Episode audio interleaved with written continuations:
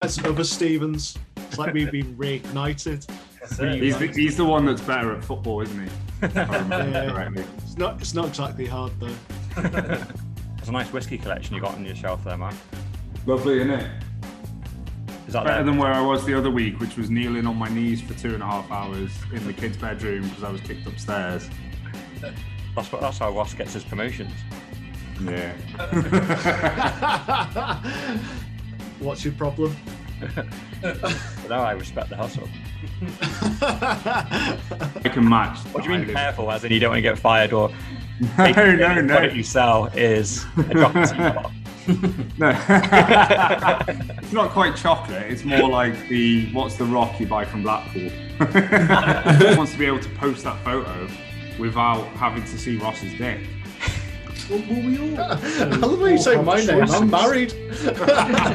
exactly. That's exactly why you do. doing it. Don't cause me to get divorced. I need to keep my Bitcoin. actually I've fallen down the rabbit warren of like the, the shit coins and gone. I've heard about this. I've heard this advice. What do you think? And you generally, I just get replied, I'm a nonce. You'd love prison. to be fair, free, free Grindr, isn't it?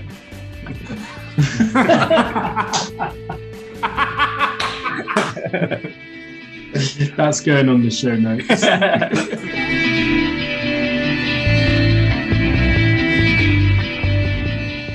Yeah, football's a shit sport. Yeah. More into anything else. Yeah, I've completely switched to UFC after this weekend. This is just a joke. Yeah, because Daniel, you haven't met my brother, have you? This is Tom. No. Hi Tom, how you doing, mate? Yeah. Yeah And like I was saying when you joined, um, I thought we were going to have a heavily vetted um, guest list, not just Tom turns up to, to the next one. to be honest, can't get rid of He of was it. preempting that because he knew he was with him this week, and he was like, "Well, I can't fob him off really if I'm You, doing you it." You can. You can say, Tom, fuck off. I say that every day. Well, like the old days in Acton. yeah. I still Back when we Are had you no guys away, are you? Yeah, we're down in South Wales for the week. Yeah, Oh, nice. still So you took the whole setup. Yeah, took yeah, took, got the mic down here, got everything. Yeah, he brought the hat. Tom wanted the hat. grab the app. Yeah. Hmm. Is that the Okay. feature now? What is the hat? Come on, Ross. Is it What just is a hat? random hat? Mm-mm. No, it says Hodl on it. Ah, I can see that. from here. Ah, yeah, yeah. Okay, now I'm with you. It's paid for with Lightning, paid with with, with Sats, with the was one of my first ever Lightning transactions at a Bitcoin conference for a Hodl hat. It, I think this is probably the most expensive hat I've ever bought. I think I think I bought it for about 15, 20 quid at the time. And I haven't even gone back to figure out how many how much that's worth, but it's probably at least five hundred pounds. It's so funny. It's not quite the pizza. no. But eventually, if you fast forward another 10 years, this probably will be a 20 Yeah. grand hat. You- You're right. You're right. It's okay. Make it an NFT and sell it. Yeah, I can make an NFT. If it wants to be, if it becomes famous on the pod eventually, its value might catch up, and I can sell the hat for twenty grand and buy the sats that I originally traded Lost. for twenty quid. Well, it depends how much um, Bitcoin booms now, because we, I think one of the topics from last week was, well, what what price do you think it'll be in the Yeah. next Yeah. year? Um, and then yeah, what you guys say- didn't. You didn't. Go. I What said did you- 750. 750. What did Darnell go for? I think I went 250. And then you guys Yeah. throw in. Go on. Well, I work in English money. None of these dollar nonsenses. um, 140. Okay. Conservative. I'm going for because I worked out today because I was looking at the um, price of gold. So I went for three one seven in pounds or four forty in dollars. Okay. Okay. And Tom. I, I reckon it's going to be probably double what it is now. So I'm going to say around about 100k. And I think this time, well, in December, I reckon it'll be back down to end of the year, back down to what it is now. Okay, so that's everyone's predictions locked in for 2021. Well, I'm going for a year's time, so May. Trying to get to that price.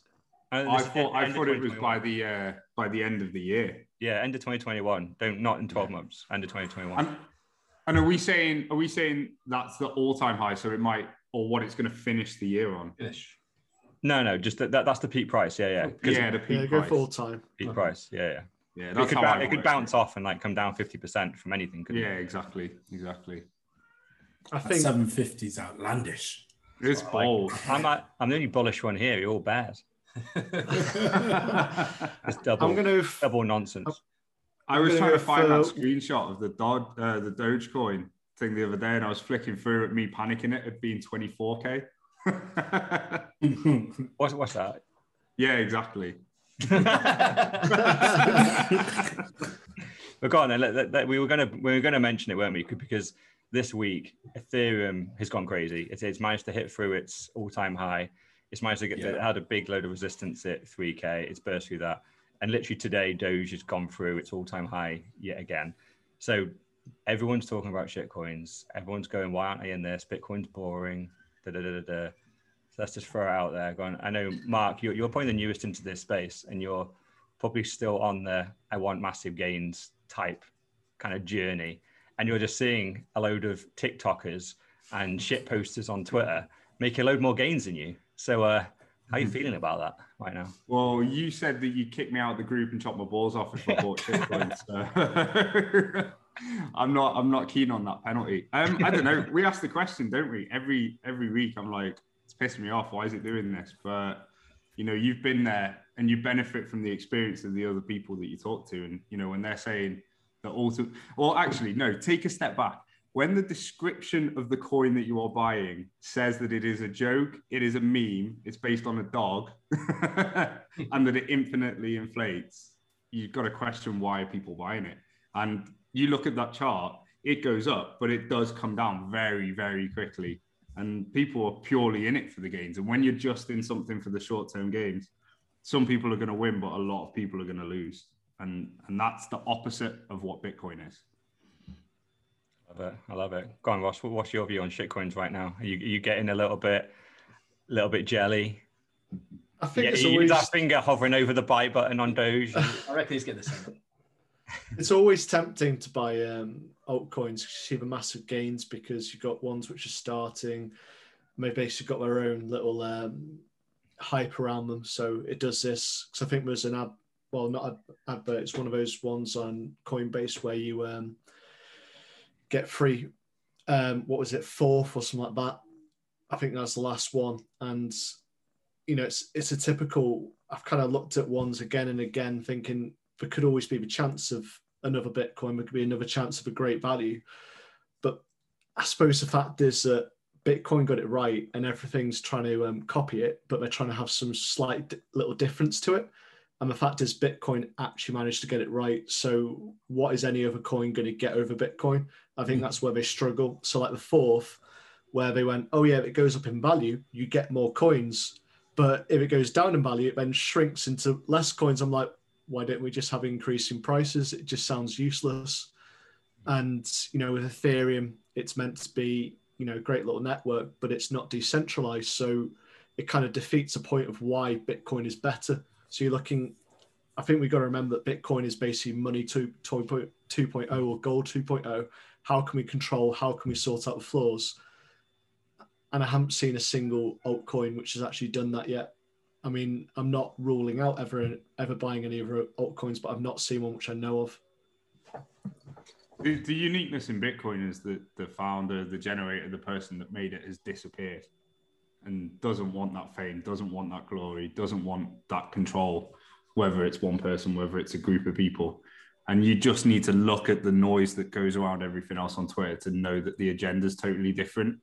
You know, it takes a big person to step back from something and totally disappear. How much credit is there really to be garnered if if he was to step forward and be like, I am that man? Yeah. It, it was a react. It was a reaction to um, financial crisis back in was it 2008 when he looked at how flawed, flawed money was, inflation, everything else. So he made it to ultimately, I suppose, I don't know if you say heal or whether to fix all those issues. And people kind of jumped on with a kind of um, hype around crypto and gone, oh yeah, let's have this um, doggy coin, let's have this Litecoin, Bitcoin Cash, whatever else is, but I haven't seen a single improvement. It just seems like you've got someone trying to differentiate theirs from Bitcoin and then actually making their coin flawed, or they're greedy owners with not with who can literally just once it ticks on, print themselves a load of coins, sell them, and just bomb the whole of their market. Yeah. Yeah, definitely. How many times do you think it will take for a shitcoin to really wreck people for them to understand? I know. I don't think it will. The human greed means it's going to be forever and ever. There will always be the next Bitcoin, and there will always be that. And So there'll it's be sheer no caution. Yeah, exactly. But there'll also be new people to the market, and they'll look and they'll like. I I have got you guys, and that is the difference. You know, I think I'm the only one. I don't know about Tom that hasn't bought a shitcoin ever. And Oh. Gaz maybe because he was in crypto early, but Yeah, yeah, I know yeah. Ross and I know Darnell have. So I'm the only one that hasn't. But if I didn't have you guys, Uh, that's actually amazing. You actually are the only actually Yeah. pure Yeah. Bitcoiner, pure. pure Bitcoin maximalist. Because yeah, Yeah. back in the day, uh, yeah, I, I was buying shitcoins just just as an experiment. I didn't know what I was doing. I had no one to advise either way. And- I knew But you'll have made money out of them. Yeah, I did. Yeah, yeah. And I think, and bizarrely, it's, it's, it's I think almost I'm one of the examples that people use now because I just put, you know, a couple of hundred pounds that was like left over, put them into some shit coins, then they hundred xed. And I made a Mm. load of money and then converted it into Bitcoin. And it's like, that's exactly what everyone's doing right now. They want to Yeah. find that 100x, to stumble into it, have it pump, get out at the top, and then convert it into sound money, which is which is Bitcoin. But the problem is that that moment really never comes to people. They they get greedy even after the 100x. It's, it's like what people are doing with Doge right now. It's it's all time highs. I think it's about 50 or 60 cents, and, it- and they're all and already the Doge to a dollar is almost going away, and now they're going you know, Doge to ten dollars, mm-hmm. and and that mm. pretty much takes it, I think, to a higher market cap than Bitcoin. So Yeah. The amount Yeah. of money, like they need a trillion dollars in the market. Like they've already got some like 50 to 100 billion in there. Yeah, I'm just reading on the Independent. Bigger than Twitter, Billion. bigger than Adidas, bigger than Vodafone. yeah. So it's already insanely big, but people don't realize because this is the problem with the, the number one thing that every shitcoin always does is increases uh, the the number of units that are available. So they always take Bitcoin as the standard of 21 million. So then the unit bias there is one Bitcoin equals $55,000. There's hundreds of billions of Doge. So when Doge is still $1, people in their minds still think that can at least go to a thousand. And Yeah. and it, it and it can't because there's so many more of them. In reality, if you Mm. convert Doge to the same uh, supply as Bitcoin, I think, well, if it's if it's if it's 10x now, basically a Doge, if it, if there's only 21 million Doge, it's about five and a half grand in dollars. Mm.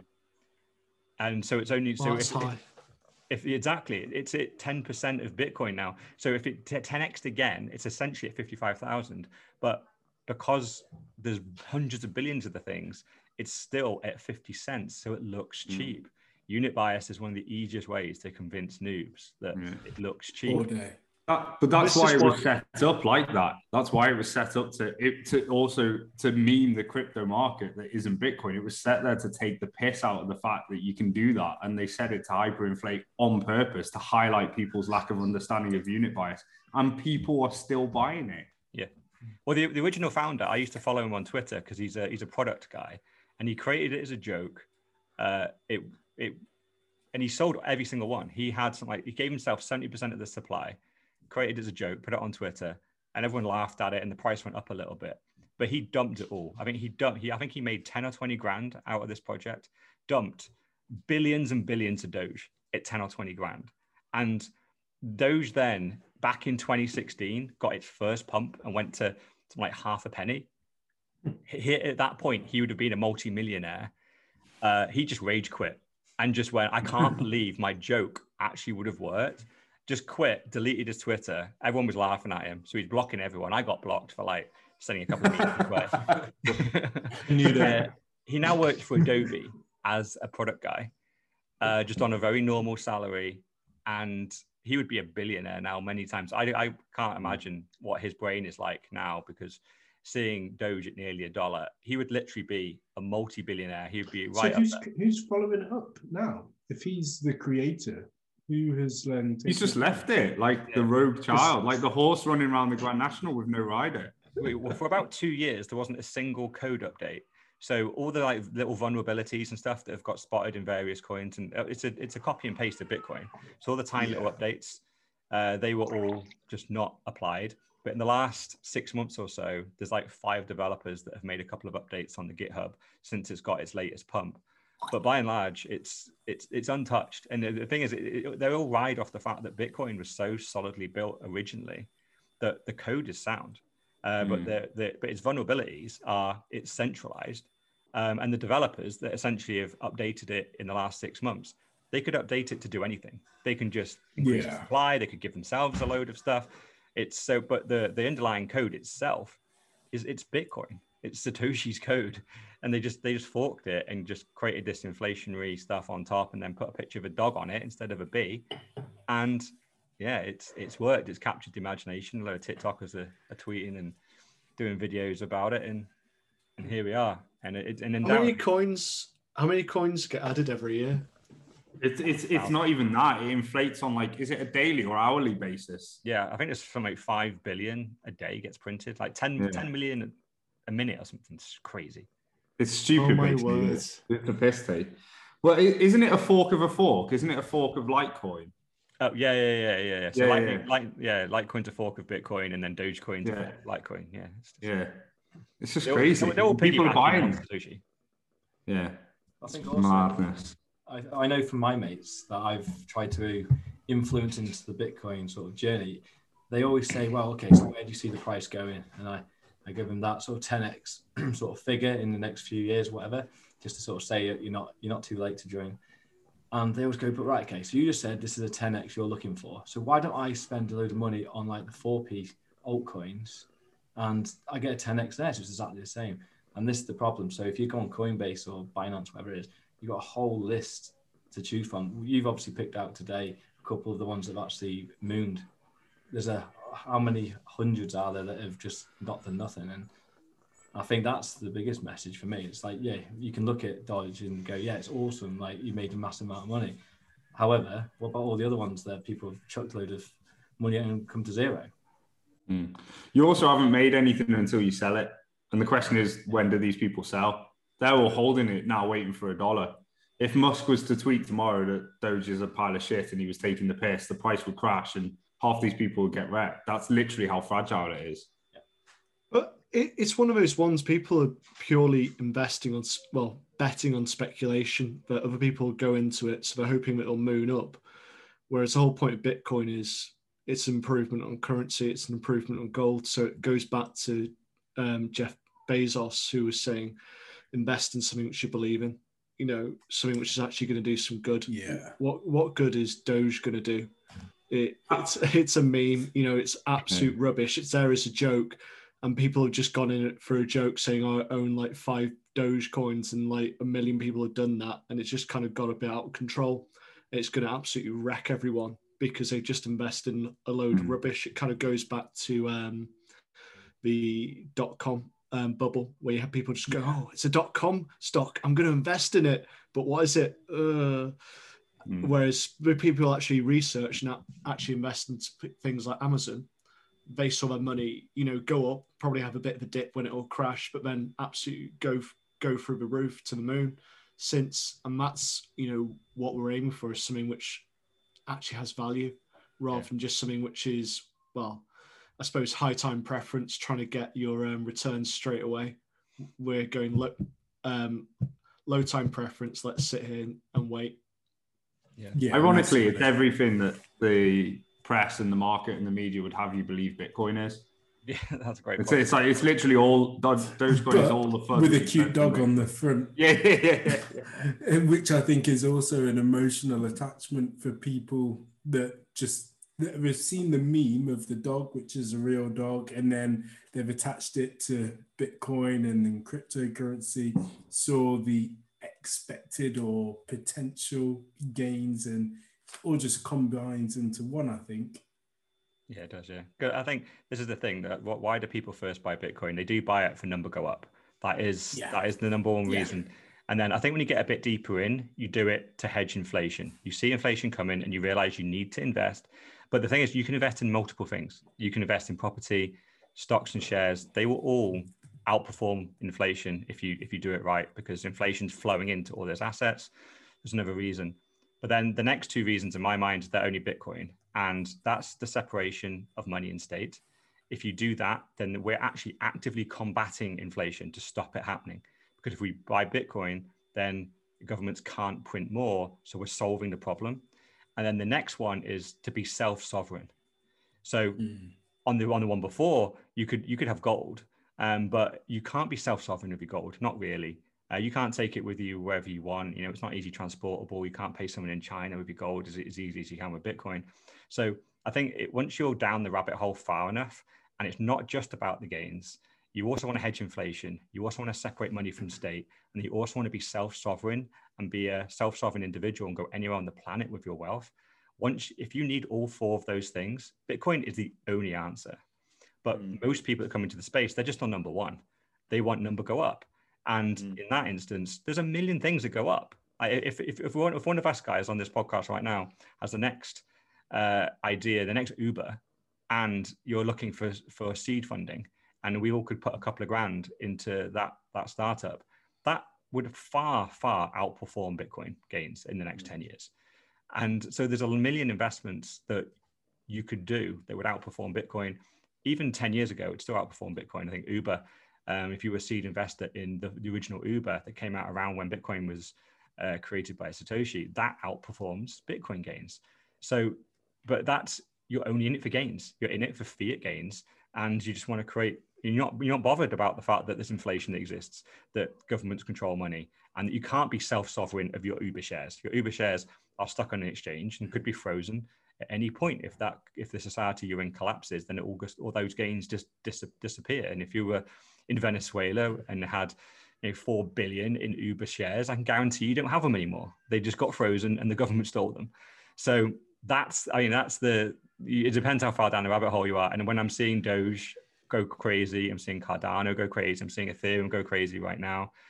That's that's where they are. They're on step one. They don't really believe in the mission. They don't believe that governments are bad. And even if they do, they don't really care. They got their fingers in their ears and they're going, provided I can make my gains, then I don't care. And that's why the numbers are going up. If you look at um, kind of going a bit topical with Turkey, at the moment, they seem to be kind of following the pattern. First of all, we've had uh, massive inflation. Their currency has been massively devalued. I think they've been through about five different um, finance ministers, and we've all kind of gone different directions. They've all been sacked after about three months when the, the prime minister or president has realized their economy isn't getting any better. And then they've banned Bitcoin because everyone started investing in Bitcoin because they realized that their currency was basically on the um, brink of collapse. So they banned Bitcoin. And the next thing which they do is they put a lockdown in place so no one can actually leave the country um, yeah. based upon 300 deaths out of 80 million people. Uh, you know, they are just. We're watching it play out. Level. Yeah, yeah, this is the next level. Watching it play out I don't think anyone actually realizes where Turkey Turkey is. That is your prime example. That is, you know, mm. you could argue about COVID across the world and the kind of whether there has to be lockdown, but Turkey is a prime example where is not needed a lockdown, and they've just taken full advantage of it to lock their citizens in because they are stuffed. Yeah, absolutely. The inflation that's been occurring, especially because of the pandemic, um, uh, it reminds me, of course, of Cyprus in 2013, but for it now to happen again when Bitcoin is much more evolved, it will be interesting to watch because they won't be the first country. Before, when other hyperinflations happened, we've kind of just kind of obviously just watched from the sidelines and they haven't had an alternative. Whereas now they've got a true alternative. The technology is there. We all know we talked about it last time uh, you and i guys in terms of gold. You know they couldn't take their bars of gold anywhere else. So they've now got a portable digital solution to hedge against all of this. And yeah despite their government trying their best um, yeah they, they do have an alternative and a savior in bitcoin. And, and it's even got a prison safe for your secret words true, true. What do you think, Mark? Because they've, they've closed down. The reason for the their reason for exchange, changing the, the exchange down is AML and KYC non-compliance. Yeah. That seems to Yeah. be the question now. And obviously, you guys will still work in that space. So this could be a load of business for for you guys. But what, what's your thoughts on number one? Do you think it's legit? And number two, if it, it let's just assume it is legit and loads of money laundering was happening, does KYC and AML actually stop it? I think I think we all know that regulation is it's never the full solution. You know, at the end of the day, you're looking at, and we've got to be careful because this is what we do. But I can match. What do you mean careful? As in you don't want to get fired or No, no, no, What you sell is a. no.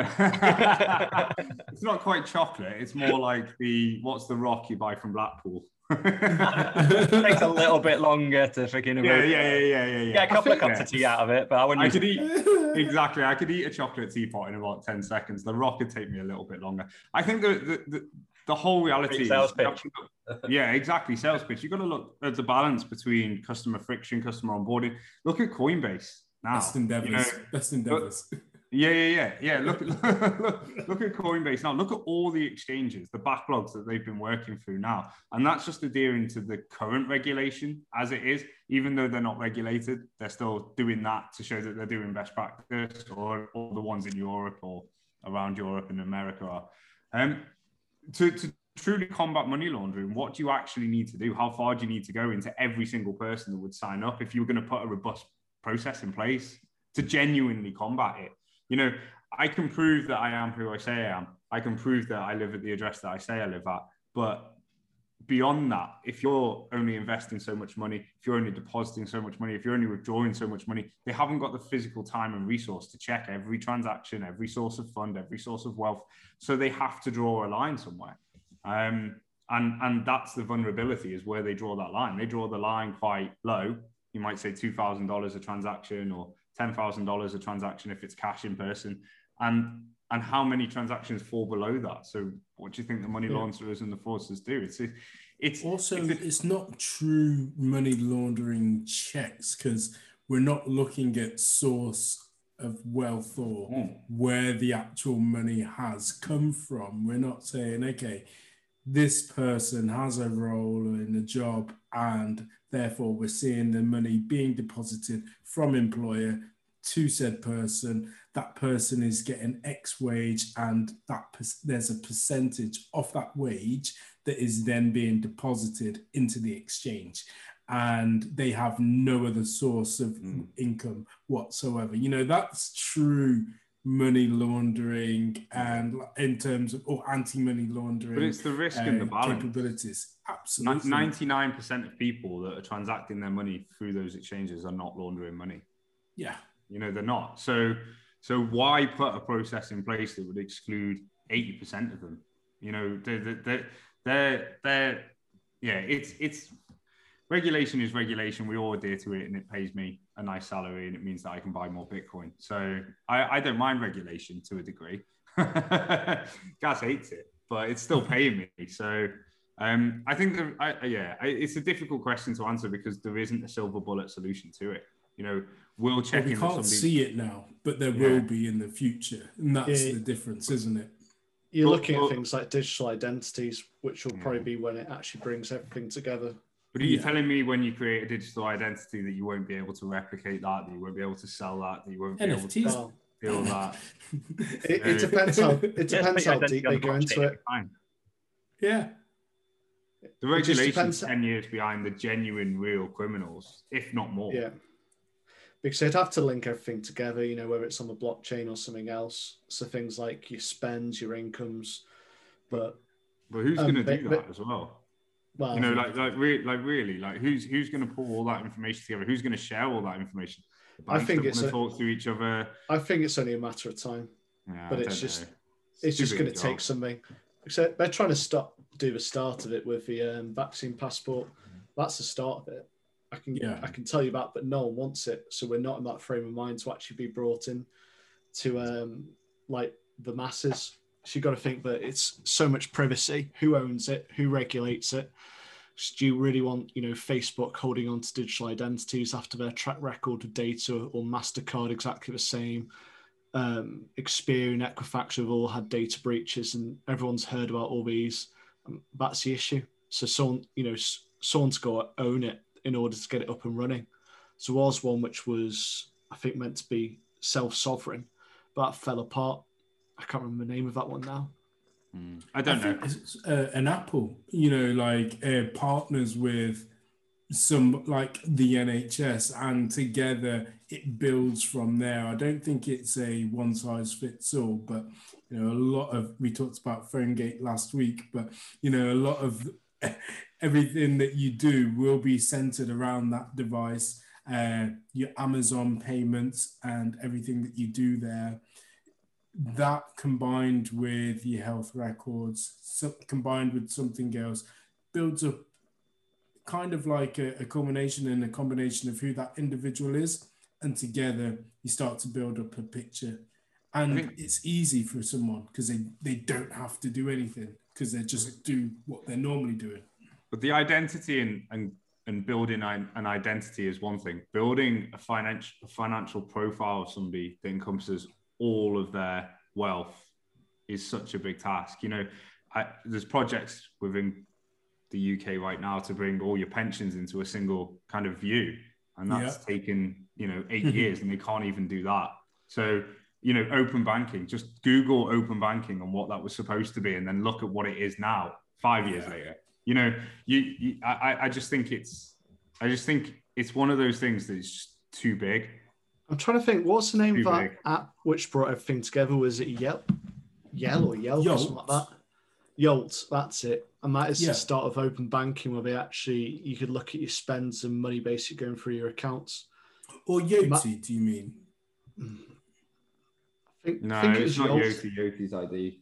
I thought it was. Yolt. So it's Yolt where you can go, oh, yeah, here are my accounts, sign into all your, all your accounts, so you can string them together to basically look at how much money you're saving, how much money you're spending, where your expenditures are going, and that is that's the base of how, how it works. But yeah. it's just the appetite because I think the vaccine passports up against a lot of opposition at the moment. We've seen it banned in about half the American states. I just don't see it getting through. I think we're trying to push it in the UK, but I just don't know if I see it getting through. Given given that the government can't even tax people properly, and they need you to tell them what you earn and how much money you owe them. You know i think i think we're a lot further away from being in a situation where where we turn around and all of a sudden you know that that single view on what we earn what goes out what comes in what all our assets look like what our pension looks like. Interestingly they won't have a view necessarily of what the bitcoin looks like. There was a boating accident yesterday and we lost it all yeah, so. yeah we're all on that boat No, literally. I think the individual would want to, wouldn't they? In a, in a, it's like having all your passwords saved in a, a single place. But you mean Maybe. you're not supposed to do that? yeah. On your phone that you lose. yeah. When there's only one password. yeah, exactly. Because can, can we all just be a little bit honest then about this KYC AML? Because we, we all know the number one use case for why customers buy it is because they're told to by the regs. 100%. Uh, the, the, the mo- most of the fraud and just bad behavior from their customers that, that comes in before KYC and AML, they're, they're managing that. If people are stealing from them, if people are moving money around and just doing dodgy things, they have a million processes in place to already capture that. Uh, KYC and AML, that just went away tomorrow. Their fraud teams would still have a load of work to do. And, and by and large, the main reason that exists is purely so transactions over a couple of grand or specifically 10 grand are all logged, are flagged mm-hmm. in a central place. And then the government of every single uh, kind of jurisdiction can ask all the financial institutions in the world, we have a person here, a person of interest. Please give us every single transaction over this amount and they can confidently go, oh, we can match that person up because you've sent us the passport details of that person. We have a copy of their passport. And they then just basically use it to run how much money should this person have paid us in tax. And it's basically every single KYC and AML. What we're really doing is we're buzzing our government ID card as we walk in and out of financial institutions. So the government, because they're so inept and can't do it kind of centrally anyway, they just want every single company to be buzzing us in and out on every big financial transaction to make sure on those gains we're paying our taxes. Hmm. That is that is the primary primary primary reason why these Yeah. restrictions and regulations exist. It isn't combating terrorism, like funding of terrorism. It isn't stopping child trafficking. It isn't sex trafficking. All these reasons are in the 0.001% of the cases. 99% of the use case is to stop tax evasion. That's what we're doing. Can't agree more. Yeah, it is. It's just that that digital trigger, and if you don't comply, oh, here's a nice fine for you. We're going to shut you down. So they are obviously, um, you know, they're they're empowered to do this because of regulation, and they have to do it. Doesn't that annoy you, though? of a doubt. 'Cause, uh, Obviously, we but we all work for the company that that does this. And when I first joined, like we don't just do that, fortunately. So there's a few other things Yeah. that we do. But when I when I first joined, that was why I was doing it. I was basically these products are fighting the bad guys. They're a little bit Mm. invasive. They do invade people's privacy, but it's a necessary evil because we're stopping the bad guys. Once I dug into it more, I realized actually this isn't really stopping bad guys. You know, the bad guys typically can find fake IDs all over the dark web. They get through. They launder their money anyway. So the sex trafficking, the the, the Or working cash. thing, Hmm. yeah, exactly. The 0.01 percent to to a certain extent, they're smart guys. They get through, and it's the or they um, pay people to do it, or they do smurfing. You know, Yeah. they use multiples so they're under Yeah. the radar. Yeah. So actually, all we are doing, we're not stopping any of that because that gets past the kind of processes we put in place. All we're doing is IDing everyone in and out to make sure they pay their tax. And if anyone doesn't pay the correct amount of tax, the government now have the proof that they didn't and can imprison them and ask for more money. That is literally the purpose of, unfortunately, the products that we built and are still selling. Like, Yeah. how does that make you guys feel? Yeah. Can we cut, can we cut this bit out? No, no, no. I, I, it's I, I, lo- I love how Gaz point. is. Pre- I love how he's asking all this when he's the former head of product. I know. I mean, the products that you built. Yeah. Let's switch it back to you, guys. I, I, I, I'm, I'm, I, I'll be- I'll be deadly honest. I'm ashamed of it. I, I that's one, Yeah. one of the reasons why I want to dedicate myself to Bitcoin now is I, I, I really am gutted that that's what I spent a lot of my career doing. And I thought I was doing it for the right reason. But halfway through, I realized it was actually, I'm just a government uh, like bootlicker. I'm just out there helping the government. and I, and I hate the thought of that. I hate it. I hate it so much. So yeah, I'm, I'm gutted. I genuinely gutted, and I want to try and almost like redeem myself in Bitcoin now and undo undo like the like the next 20 years of my life needs to undo the last 10 because I, I help the system be more efficient and I hate the thought of that. yeah. it's a good product, though. Government bullshit product. if you need shouldn't some exist. KYC and AML, you should hit us up. So, because then I get Yeah. more commission, I can buy more Bitcoin. Uh, it's it's one of those things though. I don't actually think that we can escape it. So you're absolutely right. But as they always say, the old phrase of death and taxes, it is literally always there, isn't it? It's that's Yeah. the reason. They But- they are there to try and catch you out. McDonald's having a panic, by the way. You can Yeah. see the chat going crazy. Yeah, my disclaimer is, by the way, I have no idea what you're on about. Yeah, that's fine. As long as you're not just drinking orange juice there, it's okay. no, no, no. I'm not. I'm not Ross. Well, we were No. drinking today actually. Well, yeah. I've um, Dragon Legend. Oh, interesting. Jack Daniels funny. That's It's an easy one. JD. Got a yeah, load left over from Christmas, so. it doesn't even Jack count. Daniels and ginger. Oh no, it's not. No, I'm, no, it's just it's like a liqueur, isn't it? More than anything. So from my so my- from my feedback from the first pod, number one was why is Ross drinking water? Why do I care what you're saying? I'm your viewing public. Yeah. I, I, s- I still don't He is care. indeed. He is indeed our viewing public. What were your thoughts, by the way, Tom? I, I thought it was really good. I I, um, you, you spoke you spoke well, and it's um, educational. Um, so it's quite funny. I listened to it um, in bed, and my missus was even listening to it. I didn't expect her to do, and she enjoyed it. She learned a bit. You talk Did she some- talk a lot about me? all the time, mate? He says, When does she whatever happens, use your name? whatever happens, Tom, don't lose your air, mate. you Can't look like it the off like Ross. again. That's my favourite bit. It's like one of my Just criticisms was there wasn't enough bashing of Ross. It started off so strong. this Ross guy's got a voice for the podcast. Just close your eyes. yeah, but let his silky, dulcet Western Jamaican tone send you off to sleep. No, but yeah, yeah, it was really, really good, insightful. Um, as I, as I know, Gaz has told you, the football bit, I wasn't a fan, but then, you know, it's football opinions are boring now, aren't they? Everyone's got them. Um, but it was topical, to be fair. Um, but yeah, I think just keep the educational side thing going. I think there's going to be a lot of people that are going to find it very useful, which is You actually it was top- something, yeah, it's something I wanted to bring up today. Actually, was on the talk of altcoins. Hmm. I feel that there's a big area that people- Shitcoins. Sorry, shitcoins. We'd kick Oh, him. already. We'd kick him if he wasn't next to you, wouldn't we? you cut my balls off.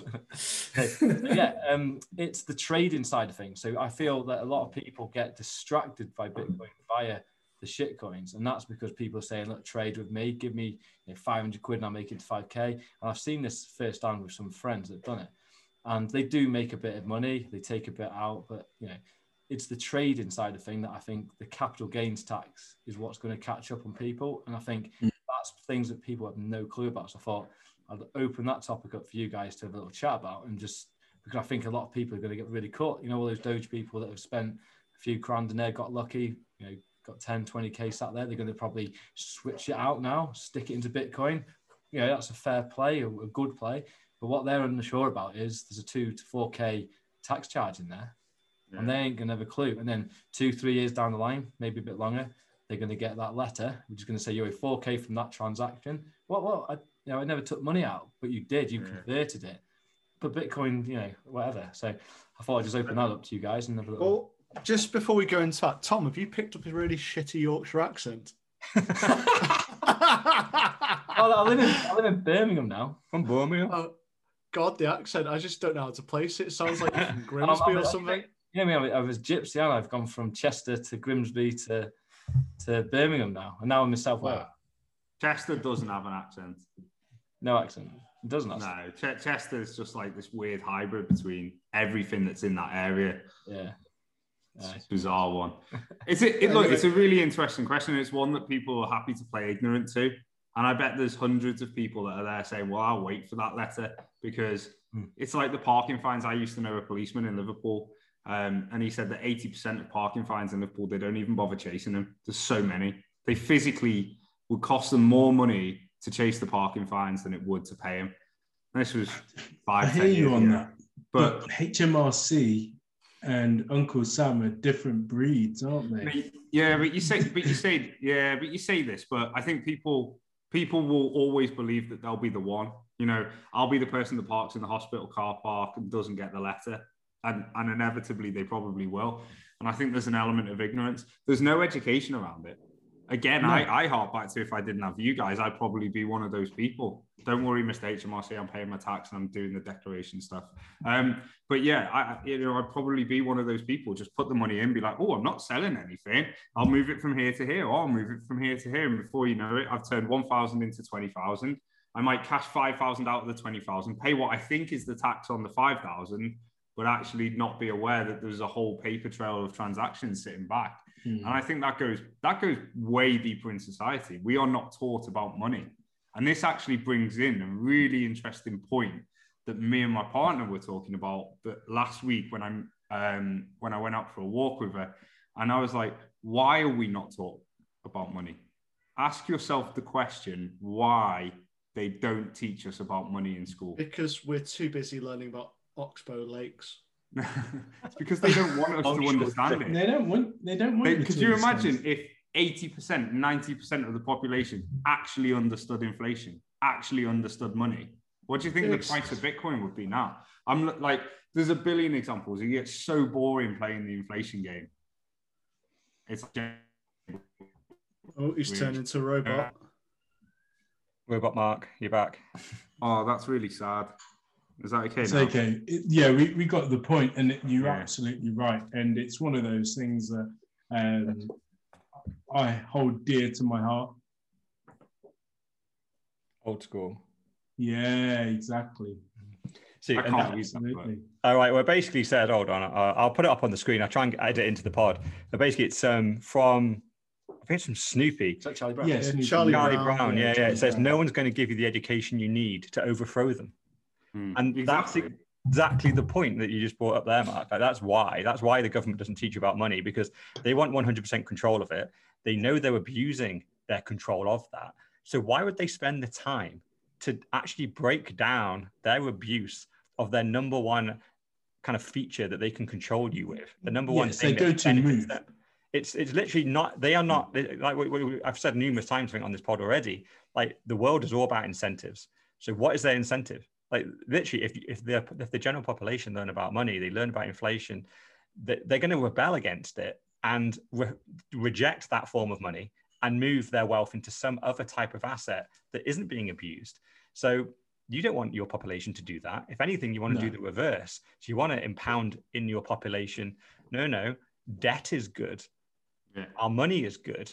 The only thing you should buy for an investment is a house because you never sell that. That- that's that's basically it's a, a big ball and chain around your most people's leg uh, that they have to work till they're 65, 70 to ever pay off. That just, if anything, locks them into the fiat system even more.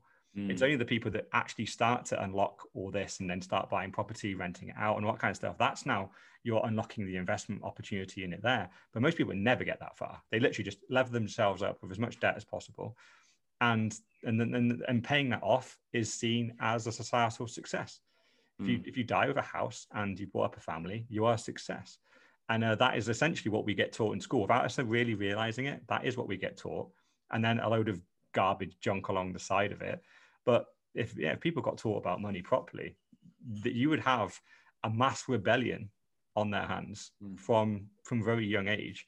And they don't. They want to indoctrinate us into thinking that money is good. Earn your money, get a mortgage, um, and the main objective of your life is to pay it off. And that that breeds nice lot of worker ants that go out into society, work in factories, and are fine. Have no idea that their minimum wage that goes up by ten percent every ten years is that's good, even though inflation is far outpacing them, and they, they're actually poorer the more they earn, not richer. But if they knew that information, they would have a rebellion on their hands. And the gov- no government wants a rebellion. What would the price of Bitcoin be today if everybody We'll, understood we'll that? see that. Go on, So mate. what was that, Darnell? I was going to say, do you think in our lifetimes we'll see that? Because with social media and the world obviously becoming smaller and smaller, information that used to disseminate used to take ages, but now we are talking more about money. Back in the day when uh, the printing press, I think it's about 600 years or so, we've had an actual physical printing press.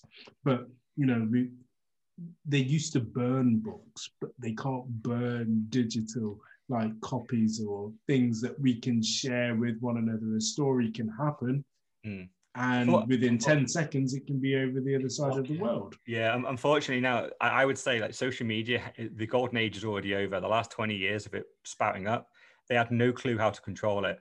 Now we're we're so centralized again. Just I think just as it happened with newspapers and stuff like that, there was like thousands of local papers. But Yeah. fundamentally, once you fast forward 100 years, really there's only five papers that are owned by five Yeah. different guys. So all the government has to do is go to those five guys, essentially get them on the payroll, and now suddenly they can control the narrative just that way. And exactly the same things happened to social media now. It used to be a free for all, but now just look at how many right wing kind of anti virus, anti kind of like pro Trump people. Like, as much Mm. as uh, there's a load of views that are mixed in there that I find offensive myself, but I would fight for the right for them to, to say it. But they've been blocked, just completely dismissed off all social media. You've only got to look at Donald Trump himself. He's like, normally in America, like once you get the presidency, you're always referred to as the Mr. President for your entire life. Yeah. The like two weeks before he was even taken off as president, he was blocked from all social media for life. Can never say a single word on there. So if they mm. can do that to an ex-president of the United States, like the- the leader of the free world, like Well, Even that job title is a complete farce. Like leader of the free world. He can't even tweet himself now. How mm. free is that leader of the free world? Well, They're I, in a completely country in- with free speech. I, lo- I love this. They can block his tweets, they can block his follower, followers, but somehow they can't block racism or paedophilia. You know, like Yeah. just That- like, that- that's saying to everyone. yeah. I think Mark's um, playing with porn or something. So his internet keeps on dropping. it's, it's probably the PSG stream that he's got going at the same time. No, it's raining. it's, It's it's raining into your other TV and having a PSG Man City game. you got three different streams of 4K porn going on. That's why it's, why it's driving down. You can hear us, you just can't speak. I quite like this. Just play the DVDs that you still It's- got, Mark. It's raining. is it totally gone? Can you not hear me? Are you back? Um, You're back. Cool. I, when it rains, genuinely, my internet goes. Oh, yeah. It's just living in the sticks. yeah. You're back to Just a let it robot down. Oh, I might have to drop off.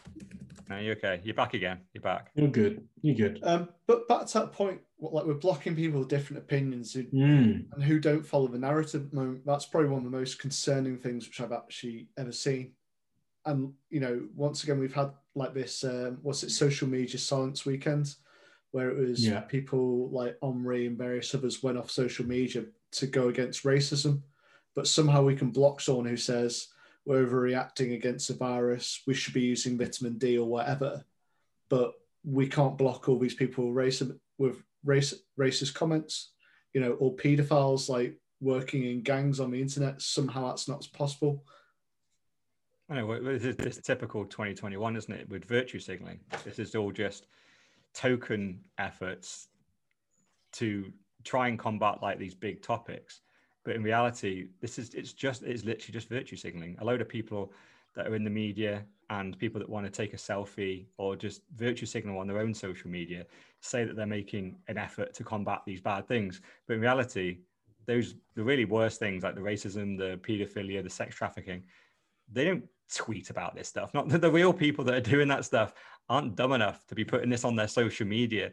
Like the people that Mm. tweet about it, they're largely joking or trolling. Like that it's just literally just trying to cause offense, and they find it funny uh, that people react and get all offended, but they don't even mean half the things they say. The, the the real people that that mean this kind of stuff and are doing terrible things in the world, they're not dumb enough to put it on social media because the thing is like as much as i'd like to if mark's internet connection is back in now i'd interested to see on his view because his view was that you need to one of the ways to combat this is to verify everyone and put someone behind a real identity and just to start off like my challenge would be uh, is I, I already know as i'm anonymous on my twitter account for example but i know full well if i'm racist or threaten someone's life or do anything that is over the line uh, legally, I know full well that I am accountable for that. They know my device, they know Hmm. my laptop, my phone. They're coming for me anyway. If I threaten someone's life, I, I can face criminal charges. I already know the accountability is there, which is why I take my trolling to a certain level just to wind people up. I won't quite threaten to kill you, but I will call you a cunt. Yeah. Well, the Yeah. thing is, I got banned from Twitter for like 12, 24 hours for saying someone should try drinking, drinking some bleach or something. And it was just a joke. I did. I just, I just said it would work better than the vaccine at killing corona. But you know, it was just a joke. I didn't You- say drink it. Just like you might want to try. But hey, uh, Trump can say You- it. the thing is though guys the thing is though guys like and, and i say this I, I, I say i say this genuinely meaning that you're one of the smartest people i've ever met there are so many fucking retards in the world right so and and what what i would say is that they that fear of some people feel anonymous on social media they create a fake name they create a, and they feel anonymous it's back to your aml kyc point they can track you, but do they? Well, they probably would do if you went to kill somebody. Would they if you used racially provocative language? Probably not. But if somebody famous complained about you hard enough, they probably would. What what it would do is it would take away the 90%. So it would take away the majority, the kids in the bedroom don't, you know, don't really have a clue of what's going on. The uneducated majority sitting sitting in you know council estates in their Stella stained vests. You know, it, it would it would stop that happening because they wouldn't appreciate the technological advances that are out there and they would probably not do it. The other thing that it would do, it would create a community whereby those that have that accountability and the accountability that I know you're already aware of will only interact with those that are also at that level. You doesn't mean you don't have a Twitter account, but if you're not verified, if you haven't linked it to an identity, I can't talk to you. So then you put the choice back to the person. Do I want to sit in the ether with everybody, where anybody can engage with me and I know I can get this? Or do I want to elevate myself one level higher and say, I actually, you know, at least if I'm being called a cunt, I know I'm being called a cunt by Gaz and not somebody pretending to be Gaz. So mm.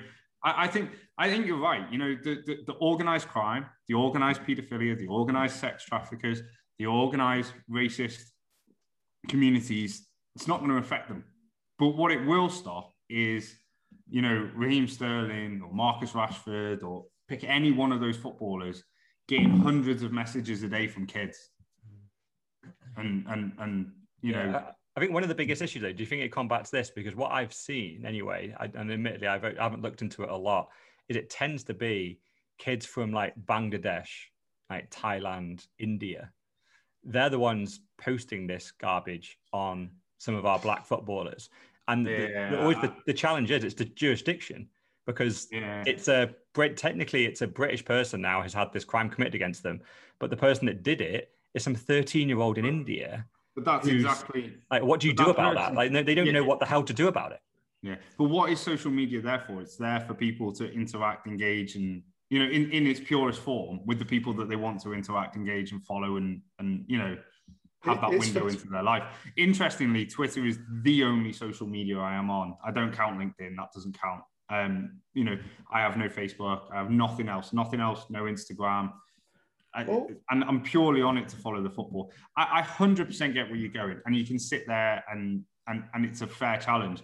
But if again you go back to that point and you say, well, you know, yeah, well, what are we going to do outside those jurisdictions? Do people say, well, do you know what? You've you've ruined it. We don't want you interacting with us.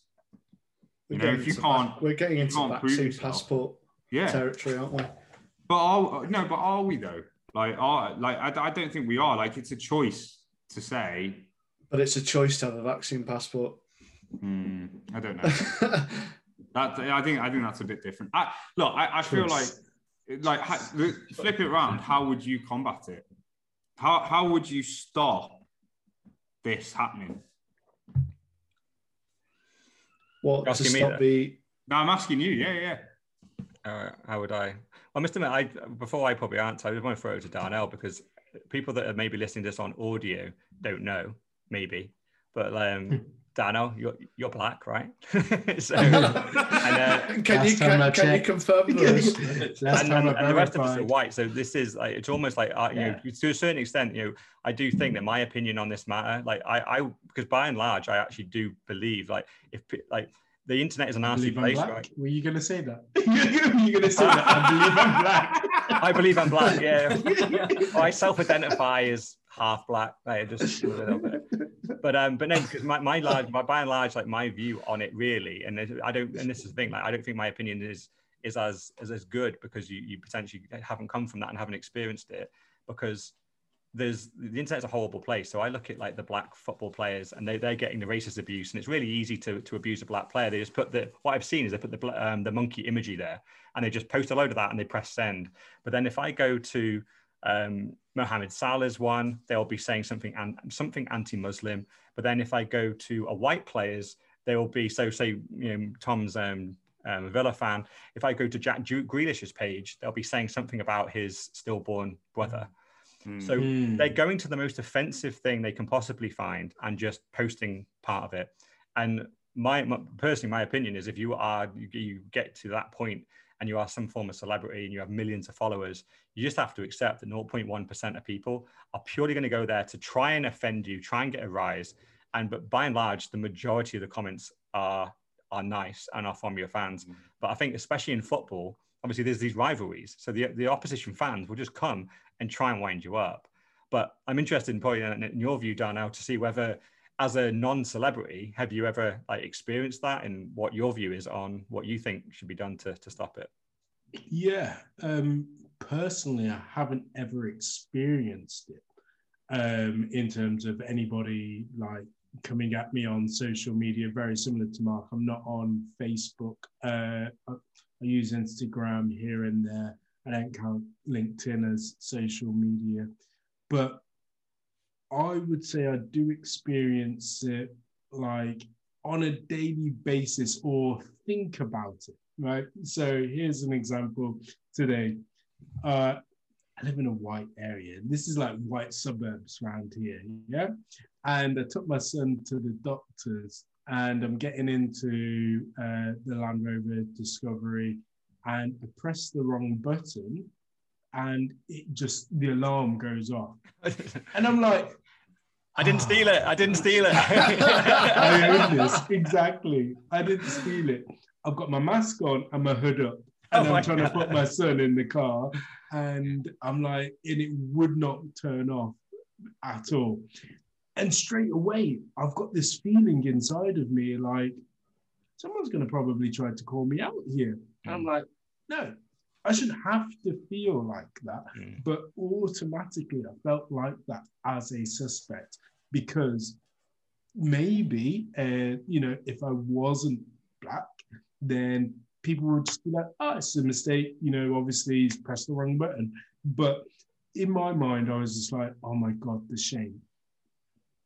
And that's, I think, one of those daily occurrences that the majority of people of color definitely feel when, because, you know, even though you see so many minorities in the UK, it's only really a small percentage when you look at, you know, the, I don't know, 66 million people in the UK.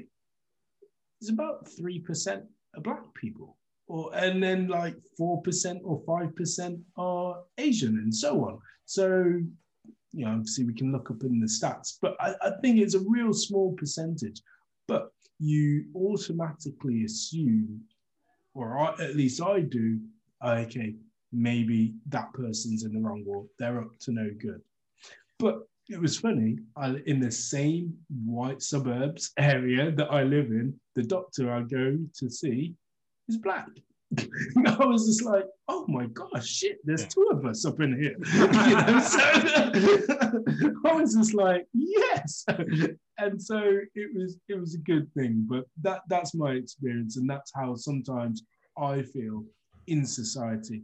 I Mm. feel for those um, celebs definitely on Twitter, but I definitely get your point that 99% of all of the messages will be um, will be cheering for them. Will be like, "Oh my God, you know, you're my hero, you're my inspiration. You got me through this. I won X amount on uh, on my accumulator when you scored this."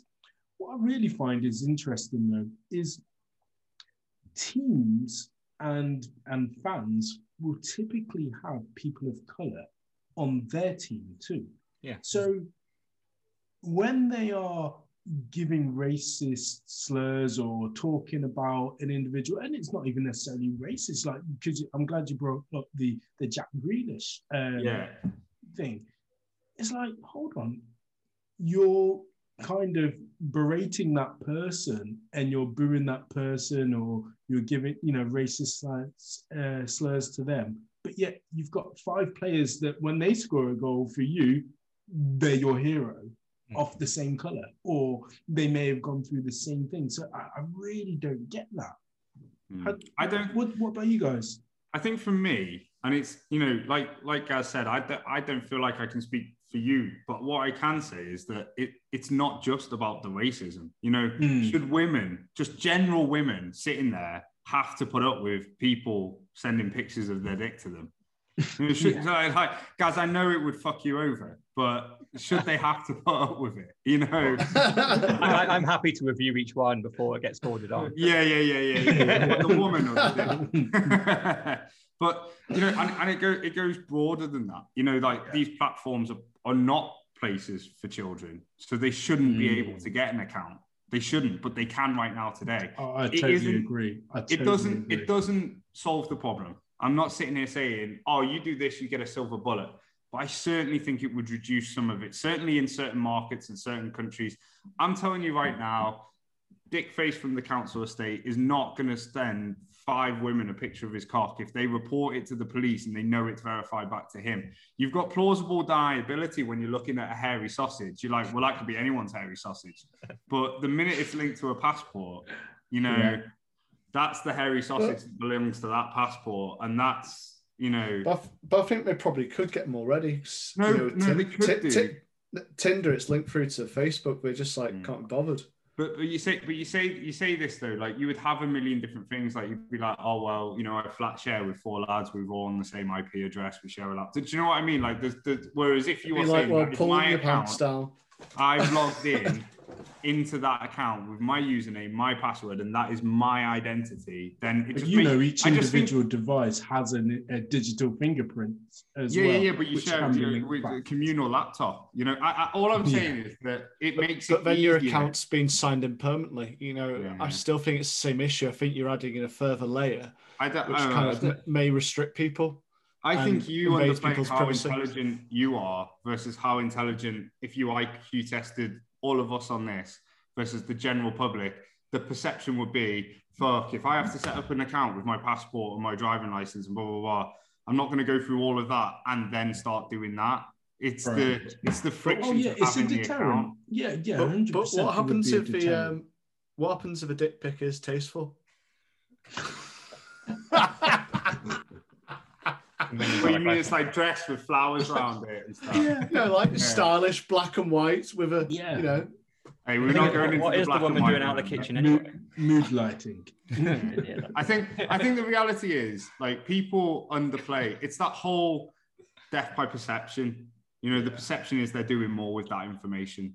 The perception is that that. I feel we've I- taken a complete and utter tur- turn off Bitcoin with this. but it does link back to Bitcoin. That's why Gaz has asked it. Yeah, yeah, because because I think fundamentally, you know, Bitcoiners obviously hate the verification, and Twitter's getting more and more verified, more and more censored. So I think I, I would actually probably support some of the stuff you're saying here, Mark, because all it would do is incentivize a another social network to pop up that again isn't verified. It, people just Mm, move yeah. to it because people want free. decentralized social platform. Because Yeah, if that's what you want, if that's what you want from an engagement, if that's what you want from a world, then push everybody into there. You know, the 21 year old girl who posts a selfie of her and her mates on a night out and then gets inundated with guys messaging her doesn't want to be on that social network that you're talking about. She wants to be able to post that photo without having to see Ross's dick. Well, well we all. I love how you say have my name. I'm married. exactly. That's exactly why you're don't, it. don't cause me to get divorced. I need to keep my Bitcoin. You shouldn't know about that either. you she shouldn't know. no, I do think as well. Everybody's got a choice, don't they, about which platform that they use, and they give up that right once they've gone onto that platform as well. Nobody's forcing them to use Twitter or Facebook or Instagram. Exactly. And all these platforms as well, you can protect yourself. You can have your tweets protected, your Instagram can be protected. You can verify each person that you want to interact with. Then you, you can just, you can r- r- do a lot of restrictions on that already. The Mm. problem is people are clout hungry. They want millions Yeah. of likes, they want millions Yeah. of views. And then they don't accept the fact that out of the millions, 10 people say something offensive. And then they But- kick off. And then suddenly 99.9% of us then have to have some restriction put on us to go, oh, we all need your passport now.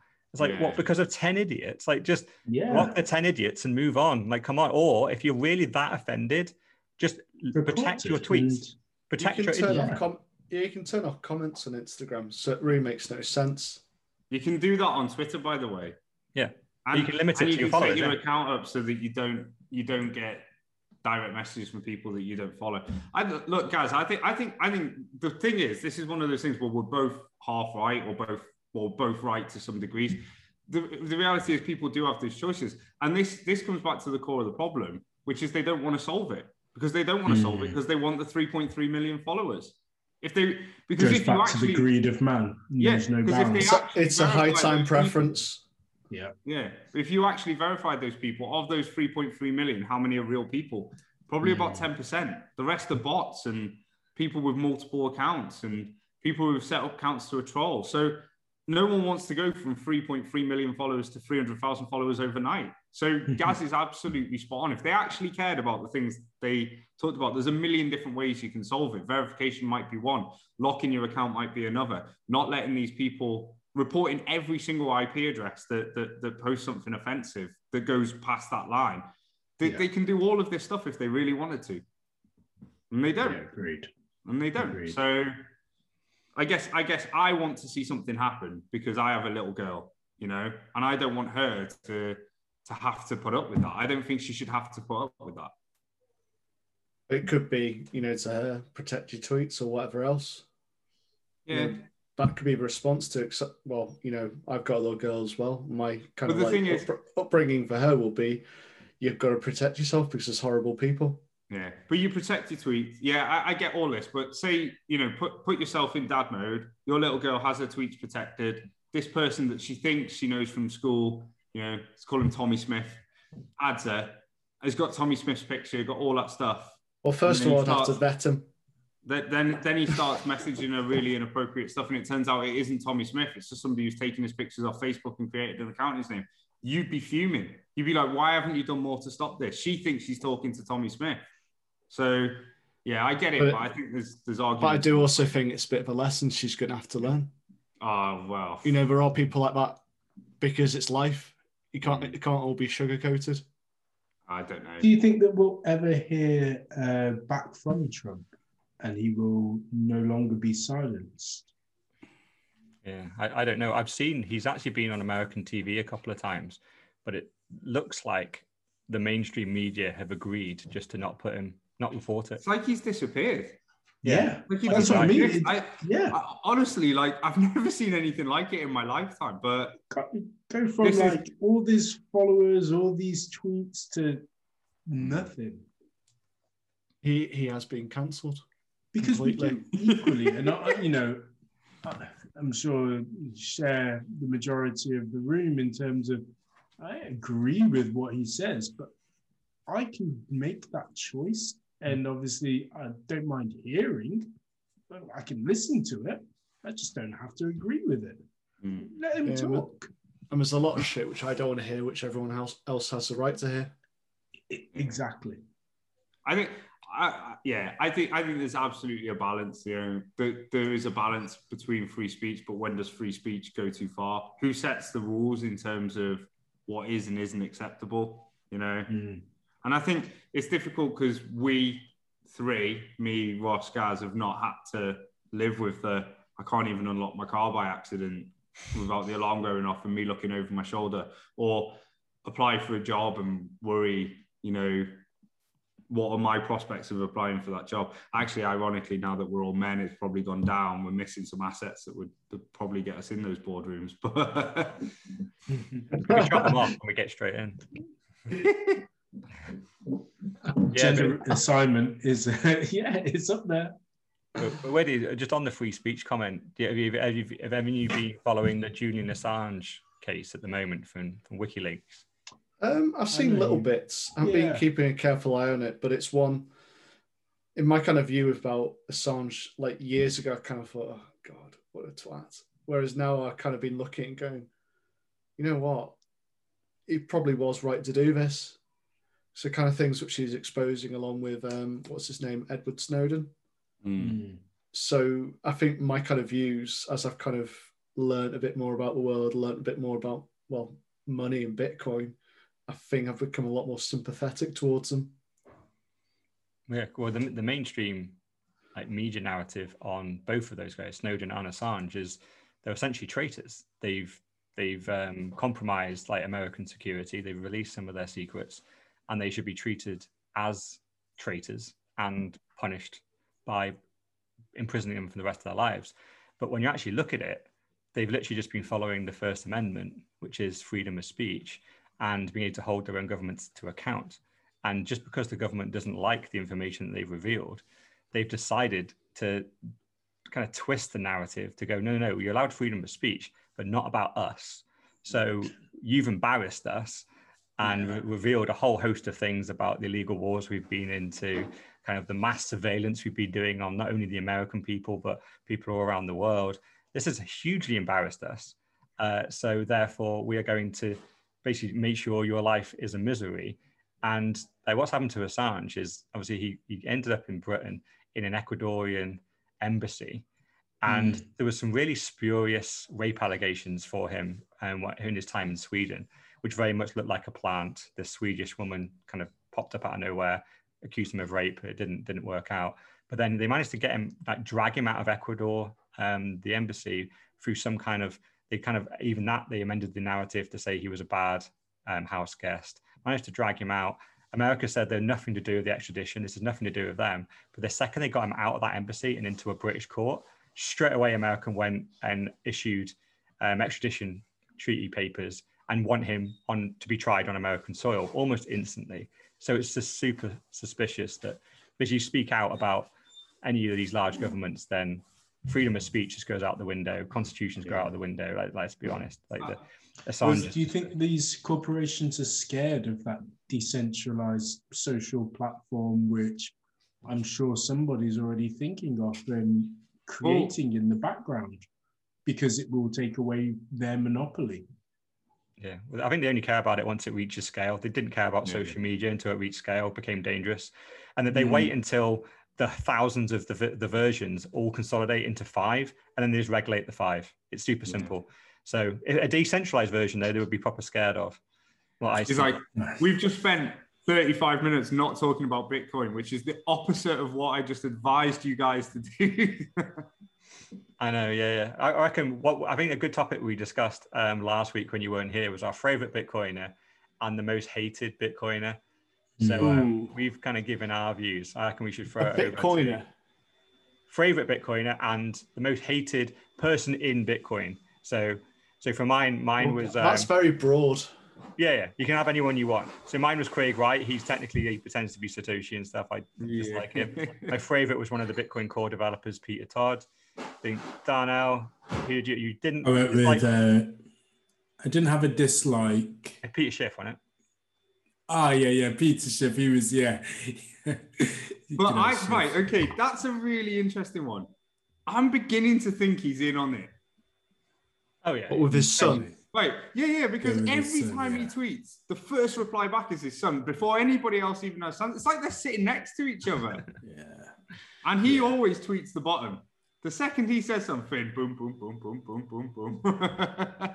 Yeah, he's, a, he's, a great, he's a great bottom signal because it's like once Bitcoin has gone down for enough days, that's when he gets the confidence to go, I'm going to shit on Bitcoin today. And then yeah. that's pretty much like, yeah, everyone that's going to shit on it and everyone that's going to sell it has sold. So thanks for marking the bottom, only up from here. Yeah. Yeah. You, you can trade his tweets. When he tweets about Bitcoin, it's going up. Yeah, he, he, he would be mine, but only because I think he's scamming everyone. okay. Who, who's your favorite? Definitely in on it. Who's your oh, favorite? well, I, yeah, apart from you, um, I think um, I, have got to I've got to put it out there. Like for me, the big change in when Bitcoin became more mainstream, but not mainstream enough, and when my slightly like skeptical, lazy ass was like, "Oh, this is getting serious now," Saylor, you know, Mister MicroStrategy, like he's Chad he, Saylor. yeah, him with his him with his 2.2 billion rolling around.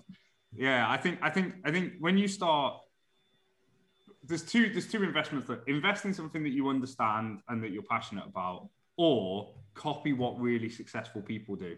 Mm. You know, and think, well, they obviously know something. Like there's a reason when when you're betting on horse racing that some fields will be like horses 100 to 1, 80 to 1, 50 to 1, and then there's one horse that's 1 to 8 on. And you're like, whoa, what's going on here? That horse is going to win the race. you know?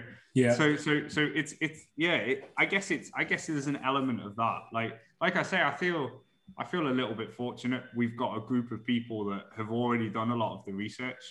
And and there was two topics. There was your favorite people and then your favorite collateral. As one of the most inherently lazy people in the world, like that the, the Ross is laughing. The the Bitcoin lessons app condensing um, condensing all that collateral into an app that you can just swipe and tick and get a cute little bunny looking thing telling you that you're right or wrong. oh my god, bliss! Can do it while I'm sitting on the loo. You know, it's it's. But yeah, I think I would say Saylor for that. Schiff because he annoys me so much. It's like that. I, I feel like it's a scam. And I it used to be that Udi guy. Oh, Udi I- Merman. yeah, that I messaged you about. I was like, "What's this guy on about?" And you were like, "Yeah, he's just a troll." Wh- Which one did what? As in, you like him or dislike him? Bit of both. Yeah, because he, he he flip he likes to troll Yeah. everyone. So he Yeah. he's, he's ultimately a Bitcoin maximalist, but he loves trolling Bitcoin maximalists, pretending to like ETH, like BNB. But then he is hate he's he's literally he's universally hated, which is quite a talent. Yeah, it's brilliant, and and and thus has twisted me around to admire him. So, but he keeps going. He's actually Yeah, is yeah. quite funny as well. Occasionally, there's a funny tweet in there, and you're like, "Oh, that's funny." But Well, well, when you're new into Bitcoin and you're nervous because you've just converted all your spare cash, all your savings, and all your shares, and you've got someone like him saying, "Oh, this is the top now, only down from here," and you thought he was into Bitcoin, you do shit yourself a little bit. you're like, "Wait a second, this isn't what Gaz said." yeah, and, he, and, he- and he's trolling. He's literally just trolling. He's Yeah, just yeah, like he's, he's winding you up. But yeah, I think they would be mine. Okay, Ross. Um, not 100% how to, how to pronounce it, as I've only just only read the name, but Saifedean Ammous. Um, Yeah. who, who wrote the Bitcoin Standard because it kind of goes back to when I think I fell fell into Bitcoin. I think um, I saw you either comment or like a few few of his tweets, Gaz, and I started following him, and then saw the Bitcoin Standard and well bought it, and then obviously changed my kind of um, realization about money. Kind of encouraged low time preference, reading up on Bitcoin meant that I kind of thought more more than just about money in terms of low time preference. So things like training, food, it's all everything look, looking at yourself within a couple of couple of years. Admittedly, already pretty much had a low time preference, but it kind of made me concentrate a little bit more. So he's my favorite. I don't think there's anyone else at the moment anyway. Least favorite was a few people who kind of there's Erdogan, so Prime Minister of Turkey, because of what he's doing to the Turkish at the moment. You got Charlie Munger. So if you're not aware of Charlie Munger, he's Warren Buffett's number two. Little bitch. Um, I know that we, we love Warren Buffett, but it was just one of his comments. Buffett's been like, I'm staying out of Bitcoin. I don't understand it. Don't want to comment on it. Whereas this 97 year old turned around and said, I don't welcome a currency that is so useful to kidnappers and extortionists and so forth, nor do I like shuffling out of the extra billions of billions of dollars to somebody who's just invented a new financial product out of thin air. So, where does money come from? Where does inflation come from? Um, this is someone who has various stocks and banks. How much money has been laundered through through the banks, which he partly owns? Um, you know, and the various companies which they own or partly own. So I just kind of looked at it and thought, you tit. Um, that, that exact argument at the end there, exactly. He's invested in all the largest companies that have gone up over the last hundred years, and he wants us to buy his bags. It's just you could use that same argument against. but it, but it's also you know you say money laundering, but okay, let's go. Here's the amount of money laundering in Bitcoin, yeah, and here's the amount of money laundering in cash. So in banks directly through the banks as well. Yeah, Yeah, so it doesn't sit me because there's a really good example in Mexico where I think it's an HSBC, but I might be wrong, so don't want to get sued for slander, where they redesigned the um, cash intakes so that they could actually put crates of money um, from this particular cartel straight into their into their vaults. So literally go bang into into the crate holder and then then in, and they redesign a bank for that. So that just kind of says what you need to know. Um, and I suppose the last one was Bill Gates, but I don't think he's so bad next to what I've just said about Charlie Munger. Mm. he's getting divorced today. Did you see that? Yeah. I did, yeah. I did. You should and pay was her in like, th- Bitcoin. I was like, thank God someone else has had enough of this shit. I sympathise for anybody that has to go through that. I think there's, there's, Uh, two, there's two rumors on there where number one, it could be this is devastating to Gates because suddenly he's going to finally have to kind of open up his financial books because they potentially you have to, you have to split it in half. So it's going to expose him. But then there's a second one, which I think is probably more likely, where it's actually a really good way of hiding a load of your assets Mm. by putting it in a legally different person. So if you do divorce your wife, you can hand over the 50% and include in that, because he's been buying up thousands and thousands of acres of land in the US, Mm. surrounds lakes and rivers. So it very much looks like Bill Gates is literally buying the water supply of America, which is insane to actually kind of think about where someone can buy the water supply. But that looks like what he's doing. It'd be very interesting. He's buying fields as well, agricultural fields. Yeah, so which is essentially the water and then food supply. And then he's also on a mission to combat uh, beef and meat. He doesn't want people eating meat, which means they're going to be pushed into these into these veg. And obviously water. Yeah, it wasn't really about Bitcoin. It's more about the beef for me.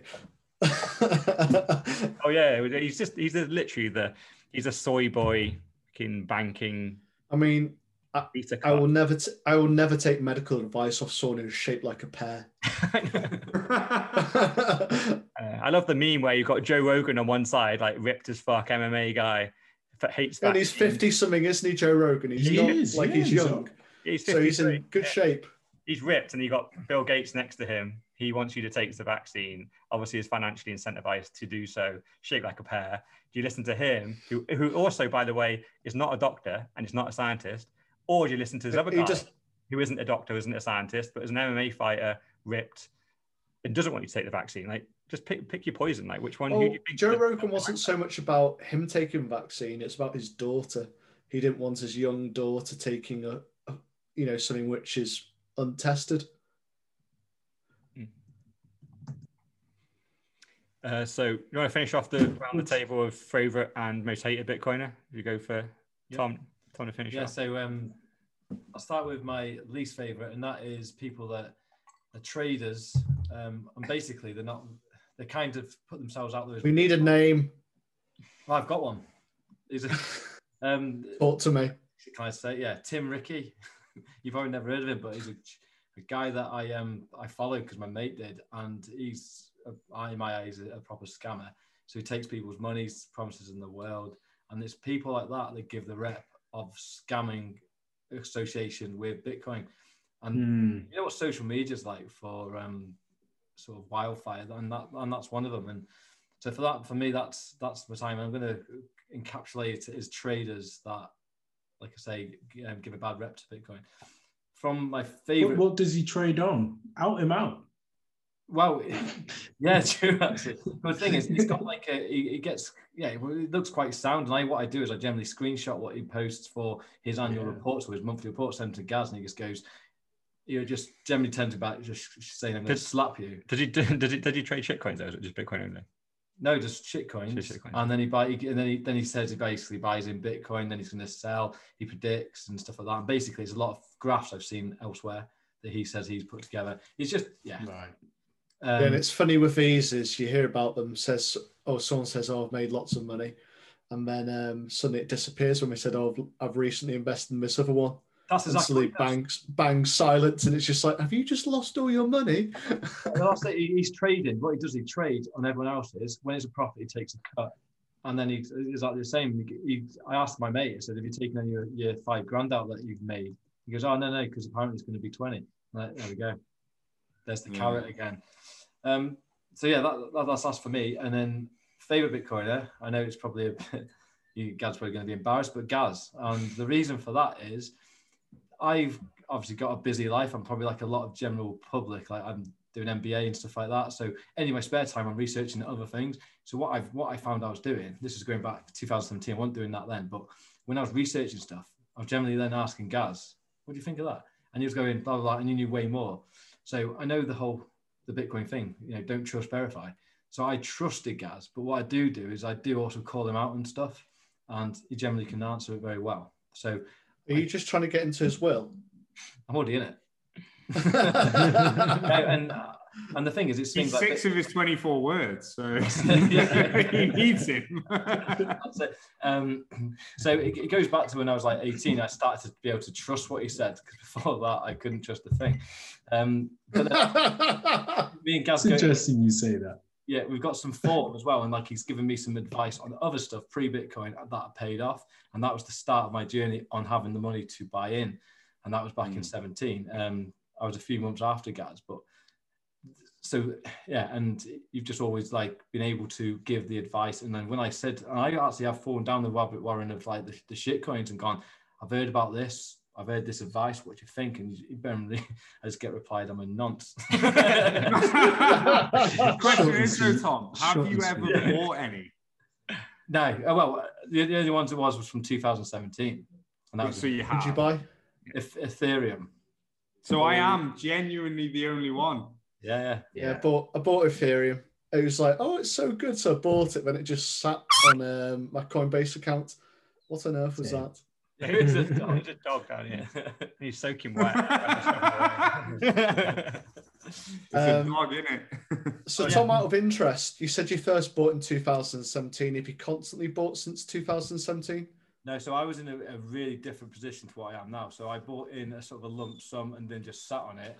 I went through the roller coaster of going through the roof, and then I also saw it coming down. I just held, um, and so I've been through how it feels to lose so much money and then, but then you see it growing again. And then probably the last sort of like two years or stuff, I've had I've been dollar cost averaging in, um, and I do it. Every, So you, funnily, I have a, a, a theory. On the 26th of every month is when I happen to get paid.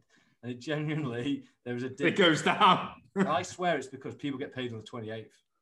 Mm. I might get paid. Mm. you see it go up. I, I see it going down on the 26th and then it generally goes up into the, Should you buy the dip every month? by accident. Yeah. So, Yeah. w- Nice. It's, Were you I'm a bit like that bu- because we get paid on the 21st. And I always feel like I buy on the 21st and then I see it go down about a week later. And I'm like, Yeah. for fuck's Yeah. sake, why didn't I wait a week? Yeah. It's your fault. And, and I think it's I, I I have Blockfolio and I, I can see every transaction and I can see exactly where Mm. we're at with it. And it's just the key is just to not worry about it. And that's what I try and tell people. Like sometimes you buy in, you might go, Oh, it's 40 and a half thousand now. Let's wait until it goes to 39. And you think actually, let's just think about that. You're actually going to make about two pound. It's it's nothing. Mm. It's, it's next to nothing. Just just buy in now. and Don't worry about it. Um, It's also how are you going to predict how everyone in the world's going to buy or sell Bitcoin? You know, this is someone at work says you know they buy and sell on the dip. This is before it properly took o- took, took off over last year. I was like, how can you predict that? She says, oh, I seem to be doing fairly well. It's like, so you've had a couple of lucky ones. Whereas, Everyone- you know, like you said, everyone it, is a it's great just trader in a bull market. yeah. well, it's, Exactly. it's like You've got to remember, you, you like, and it was Gaz that said this to me. You're always going to buy. The first time you buy will be the most expensive, like time, and it's so true. Like everybody I've spoken to that's ultimately gone on to buy has bought probably in or around a high. So I was doing it when we were around that 20k, and then it went up to the 30k, and then I got my partner to do it, and she bought it 30k, and then it inevitably pulls back after that. You will lose money in inverted commas on that first transaction. But if you wait even a month, it will always, and I, I like like there will definitely be times when it doesn't, but it genuinely goes up, you know. And all you do is you just keep buying, and it's that mentality that this group has input on that's mean that every time I get paid, I buy. And sometimes the price has gone up, sometimes it's gone down, sometimes you're buying at a high, sometimes you're buying a dip. I, I buy a chunk and then I save some back to DCA and, and then DCA. So do you buy- do you buy at the start of every month, just like on the twenty first? I guess I'm a bit different to everybody else because I'm the only one on this call that's divorced. You're So I have special. quite an expensive, um, quite an expensive 21st of the month. So it, for me, it depends on my commission. Basically, my commission is Bitcoin. If I could ask GBG to pay my commission in Bitcoin, I would do. But my day-to-day pay is my day-to-day pay. That pays for everything else. And if I have a month where I don't earn commission, I have a month where I don't really buy Bitcoin. Yeah. But I actually say this, and then I look back. I buy Bitcoin pretty much every But- day, yeah. And ga- and again because of Gaz. So Yeah, except like, I don't buy I don't buy a lot anymore, but I buy it every week, No, no, no. every month, every the Monday. roundup pot on Revolut. On Revolut. Every single time I Oh. go to the shops, I'm buying Bitcoin. Yeah. I buy Bitcoin Yeah. every day. I'm the same because I'm like you. I don't. I've done my big chunks, but I haven't done much since. Uh, I'm looking to do a big chunk, very big chunk soon. Uh, once property goes through, and uh, yeah, go from there. I'd love to be in the position of the um, NFL players at the moment saying, pay me in Bitcoin. Oh yeah, massively. I- I'd love to say, give me my basic salary in fiat, but pay my commission in Bitcoin. yeah, Because I'm Uh, effectively already doing it. I just Yeah. have to be asked to transfer it. Yeah. I just want to go back to what you said, Tom, because obviously you're related.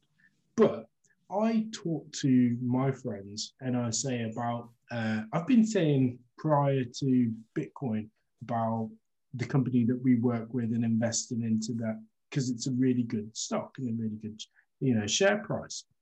And you then follow in Gaz. Why do you think some people, like friends, obviously us aside, don't then go on to trust their friends, even though they've got skin in the game. What what what hurdles do you think that people have to go through? And like you went through it, you still try and call him out, and he comes back with an answer to you. But what what makes you think, or what what is so difficult? Do you think for people to then go on and trust others, even though they're doing it and coming out with successes majority of the time? I think one of the things is so I could have gone two ways with Gaz. I could have got a bit jealous that he was living like I was successful, he was getting A, B, and C, and obviously retiring. Or I could go, I want a piece of that. I can't get what Mm. you've got because I wasn't you. However, I can join the join the club and learn about it and try and work with you. But I feel a lot of people, that, especially my mates that I talk to, I don't talk with the conviction that Gaz has got because he's got the extra level worth of knowledge which can answer all those questions straight off the bat. But most of my mates were a little bit jealous about it. They're like, oh, I tried to get in at 12K, but my missus said no. Now it's 20, there's no point. And then I was speaking to them again, I hmm. go, shit, it's a 40K. And I'm like, yeah, oh, it's too late again. And I feel it's that jealousy is is the biggest hurdle. You, you go two ways. Are you sort of, I, the way I look at it, you man enough to go, you know what, you've done well, well played. Or do you go, you've done well, you're a knob, I'm jealous. Yeah. I'm going to go It's back. Max Keiser on Twitter. Have you I- seen I him? really like you that. Get, It's you get Bitcoin at the price that you deserve, and that and that Yeah. and that is it. You know, you get Bitcoin at the price that you deserve. Every single one of us at some point, because Gaz was the first, has had to swallow that. Oh my God, he's not working anymore. You know, and and almost every single one of us could have been in his position if we'd have done what he'd have done.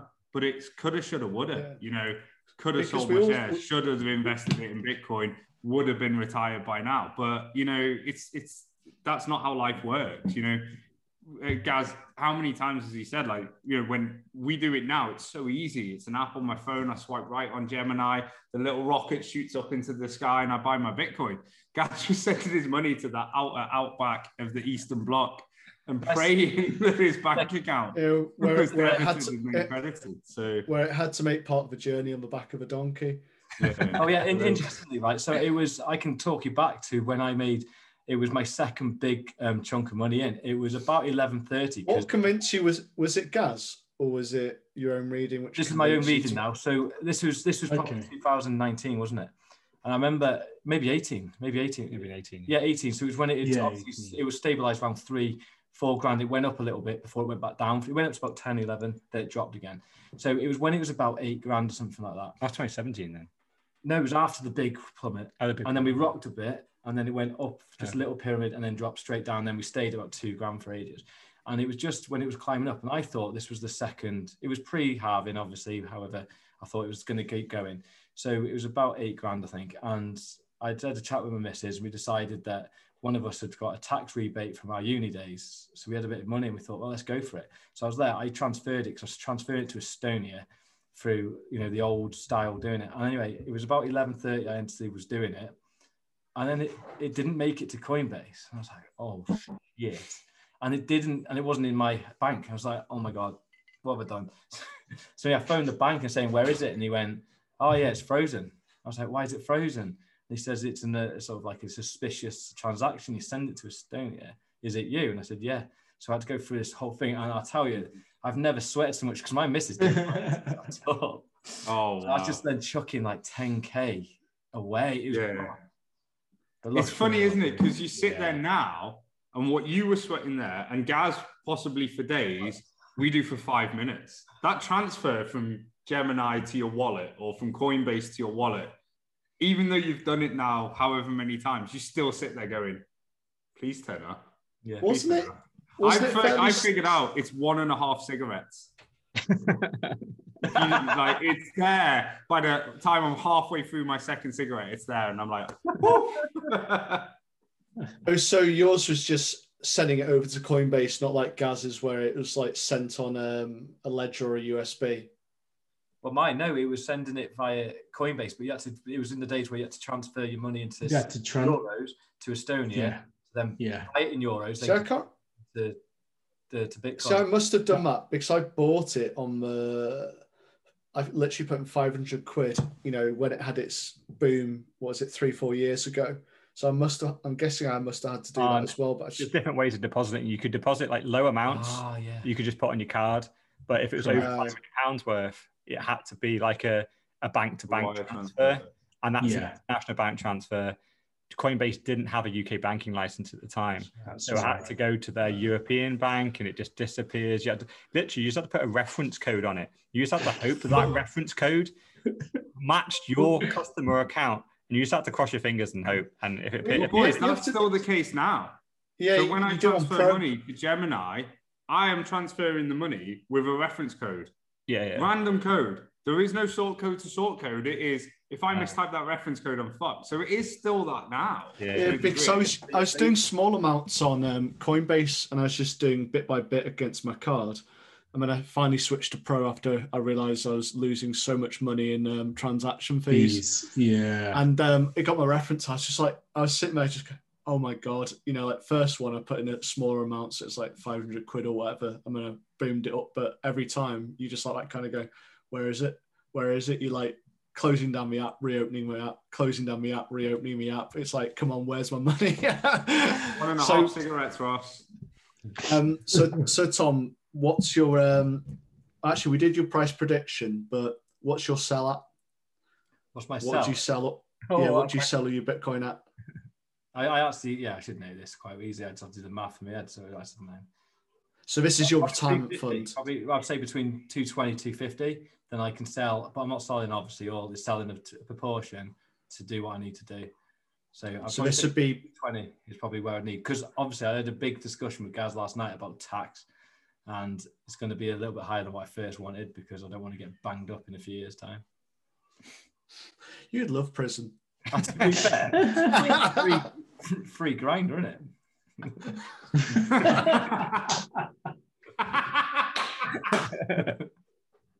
That's going on the show notes. Every week we have a clear. That's so that's clear. so that's your- so that's your retirement basically your retirement price when you can choose what you want to do in your life. Yeah, because the thing is, I've got, I've Fair got enough. two kids, a mortgage, and stuff like that. So what what Grindr's his retirement? it's like it's like Tommy, you're going to pay the tax? No, but you're going to go to prison. hopefully, Oh, a lifetime of free cock. yeah, because obviously, well, I think because we're all getting later than you, um, it'd be obviously have to be a lot higher price to actually have that re- that sell or retirement. So I think in my mind, I'm kind I of don't know. Me and you talked about this. We went for a walk the other day. Like, Yeah. yeah, if you were I- to sell it all and then I'd have a maybe lump skim a little bit. cash, but how much does it need to be for you to do what? Like, it was Gaz. I think. Uh, I actually don't think you were there, Ross, because I think you pussied out. Um, but when we sat down and we met for a pizza and we were chatting, and it's like, what do you actually need to do? You need to like, what have you got? You've got your mortgage, you've got your bills, you've got your outgoings. Once you can cover that, you're free. That's your financial freedom. Well, you know. but it's also, I suppose, it's a f- threatened inflation to me. You know, like But it's you'd but, but Bitcoin's anti-inflation. If your plan is to sell it Yeah. all to have a pot of money, then actually you're bringing yourself back into that world of inflation. If your plan is to drip feed your wealth out to cover your expenses but live freely, whilst letting that main pot of money grow, that Mm. out price is actually a lot lower. Mm. Like my outgoings is, you know, say it's two and a half thousand pounds a month. If I can cover two and a half thousand pounds a month, I don't need to work doing what I'm doing today. Correct. And I wouldn't. I could do something more fun, get some passive income. What does Bitcoin need to be to give me two and a half thousand pounds a month? That's the question that I'm asking myself. That Yeah, not to say I want to sell a pot of money, pay my mortgage off today, and retire today, and then lose all that Bitcoin, and then end up back where I was right at the start, which is no Bitcoin, no pension, and but I've paid my So I mortgage suppose off, it's- I I've think got a house. I suppose it's what kind of life you kind of expect at the end of it. So like we talked about this, and I suppose it's always a dream which everyone has is like go on luxury cruises, stay these all-inclusive Caribbean um, um, vacations. But you know, me and you spoke about it. I said, well, actually, what would make me happy? And it's Yeah. literally getting something like I don't know, like a motorhome or something when I've retired, go across Europe, see various different places, do all sorts, see cities, towns, eat various different types of food, and just kind of things like that. It's only the little things which I'd want. I won't. I mean, getting stuck on a bloody cruise with a bu- with six hundred other people, I probably can't think of anything worse. And also on the sea where I probably end up throwing up over deck every day. But but how much money do you need to do that? What an income of three, four, five thousand pounds a month. That's sixty k a year. Yeah, but I You think know, also ten years is back to our six hundred k. Bitcoin thing. gets to five million pounds a coin. You don't need to worry about six hundred k. Yeah. Yeah. See, I don't even think I'd get anywhere near five or six grand a month in retirement. That's But the point. That's it. I think it goes back to our education thing of like, if you get people to start thinking like that, because they don't theoretically even need to let their expenses get to that point. No. Uh, you can live quite comfortably lower, uh, like having a lower expenditure each month. And then if they start thinking about their life and their lifestyles and their likes and reconciling all of that, and then putting down, okay, well, I want to do X, Y, and Z, and this is what it looks like, and this is what Mm. it costs, and then working backwards. But again, as we kind of answered before, we're not being taught like This that is- or to think This like is that. exactly, and it's the point that so many people miss. And this is the time preference. It's the point that I missed too late when we talked about it on the first pod when I renewed my car. There's five hundred pound a month. I wish I wasn't spending Mm. now. You know, like if I could take that out of my world right now, then that date of when I can stop working becomes a hell of a lot closer because I don't have five hundred pound a month that Correct. to. Correct. I think everyone's got this thing in their head that they need 10 million pounds in the bank or 5 million pounds in the bank before they can stop working. And that's an old school mindset. That's what they want you to think. That's what the government wants you to think. That's what the traditional tax advisors want you to think because it's unachievable for 99.9% of the population. But actually, what you need to stop working is enough money to cover your biggest expense, which, unless you're divorced, is your mortgage. In my case, it's my child maintenance. but that stops after 18 years. I've got about 15 to go. Um, then, then you know, then that's your. we'll that- get a that's it. weekly reminder about that. About the divorce Yeah, yeah, yeah. and the Basically, what I'm saying is, well. don't get Why- married. why not have- If you do why- get married, The clock down. Every week, let's have a weekly update. So, like, literally, like, there's, there's only 600 weeks or whatever left. Yeah, yeah, yeah. I want, to down, you to get one of those digital. which, if we work it out based on what I'm currently paying at 1,400 pound a month, oh my How god, it makes me yeah. Guys, how are you? How much Bitcoin is that? Getting one of those digital clocks of like, uh, so Mark's youngest from, you know, when she gets to Yeah. 18 and then showing It's like a it block the top. clock. Yeah, It's like a well, block yeah. clock. Have you seen them? But for my kids. It's a I think mark- no, but on a serious note, I think that's where people are so twisted. It's just built into this mentality. I can't stop working unless I've got five million pounds, Yeah, yeah. or Well, I I pay think- my mortgage off. Well, this is the number one thing Yeah. that I've realized when people are obviously talking to me about, oh, you, like 'cause when when I left day to day work, people were really fascinated by how much I had and all that kind of stuff. And I can guarantee I had so much less than they thought I had, so much less. I just knew. Only that- about 20 million. I, I, I Most wish- people thought you had 50. but but no, it's, it's it was so much so so much less, and it was because I just knew my standard of living has not gone up since I was 25. I had zero commitment. Yes. I had zero zero debt. I knew I could rent pretty much until I died at the at the current rate I was renting for easily. but that's because my average spend for a year was 25k. So Mm. that was it. And and I just knew I valued my freedom and Mm. to, to spend my time as I want and to commit myself to a cause that I believed in, which was Bitcoin. And 25k a year until pretty much I'm 65, I, I, I largely had. And that was assuming Bitcoin just stayed at the same price as it did. And interestingly, it did not. When I made this decision, it dropped 87 fucking percent. So it, I was not going to be retired at 65 with any money. I was going to be about 47 and fucking skint. So, So, but yeah. you would be on the beach in Panama and you'd be happy. so that's the yeah, well, difference. I, I, I, the thing is, though, I always just back to like, you know, it's one of those where you just go, Hmm. just let's just assume like you, you can be financially free. And it was like, oh, well, what happens if you run out of money and Bitcoin is, is, does, does finish? It's like, well, I'm an intelligent, educated, with a good experience kind of person. I could just walk back in. So Yeah. I'm buying my I freedom. don't want to. Yeah, I'm buying my freedom today. I'm I'm also betting on the fact that the investments that I'm making are gonna are gonna gonna go up, and my thesis I think is correct. So the worst case scenario is I have to go back Had a couple of years free. yeah, into the successful career that I had before. Like it's this where is the risk here? Like the risk is I don't make the decision to leave. Staying Yeah. staying is a much higher risk than leaving was. It just feels different because society just stays there. And you're you're the black sheep walking away from the herd and everyone's going well there must be a cliff over there. You must be walking towards a mm. cliff because if you're not why are we all just staying in the pen? It's like the pen is fake. Like just literally walk out. Like you, the only reason you're staying in is because you're told to buy faster cars to buy bigger homes to go on that big cruise. That is why you're staying in the pen. You're literally building the pen around yourself.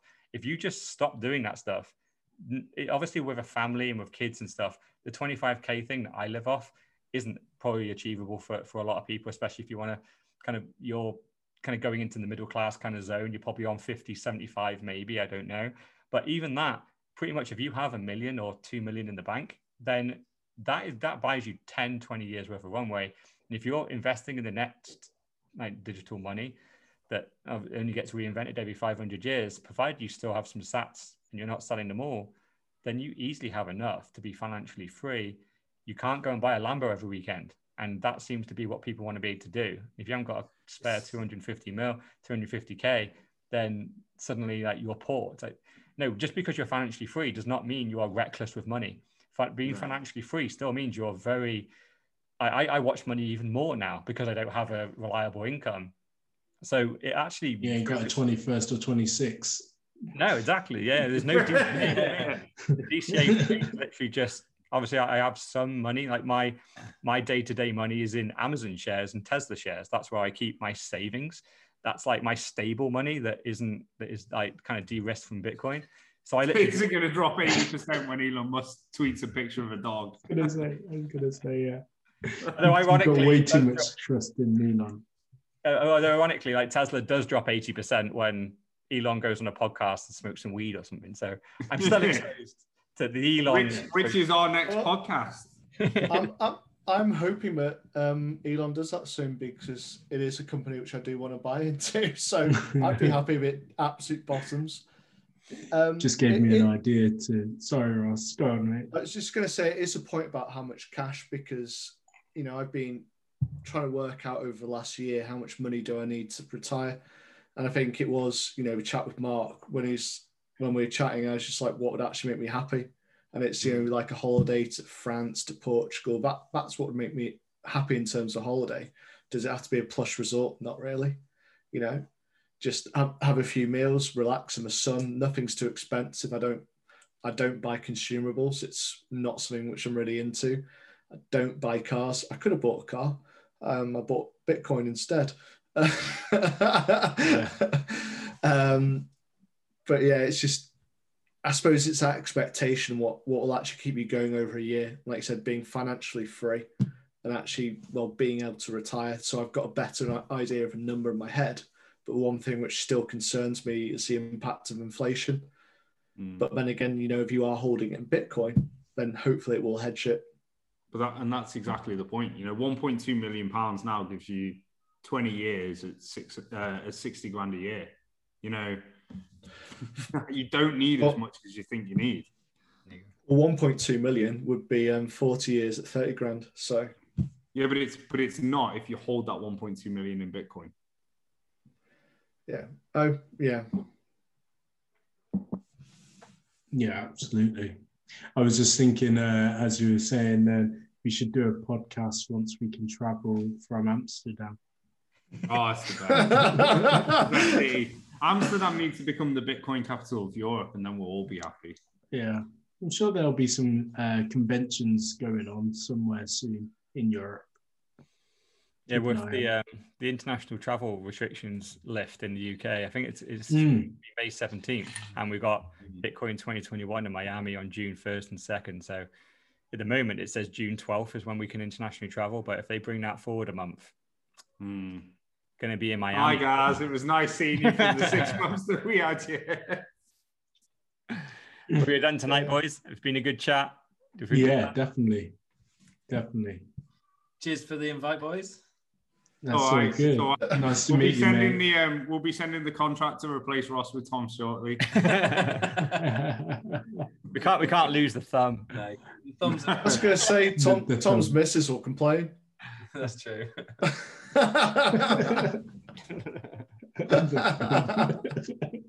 See you, boys. Take care.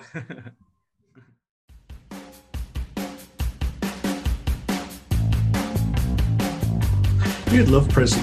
free, free Grindr, isn't it?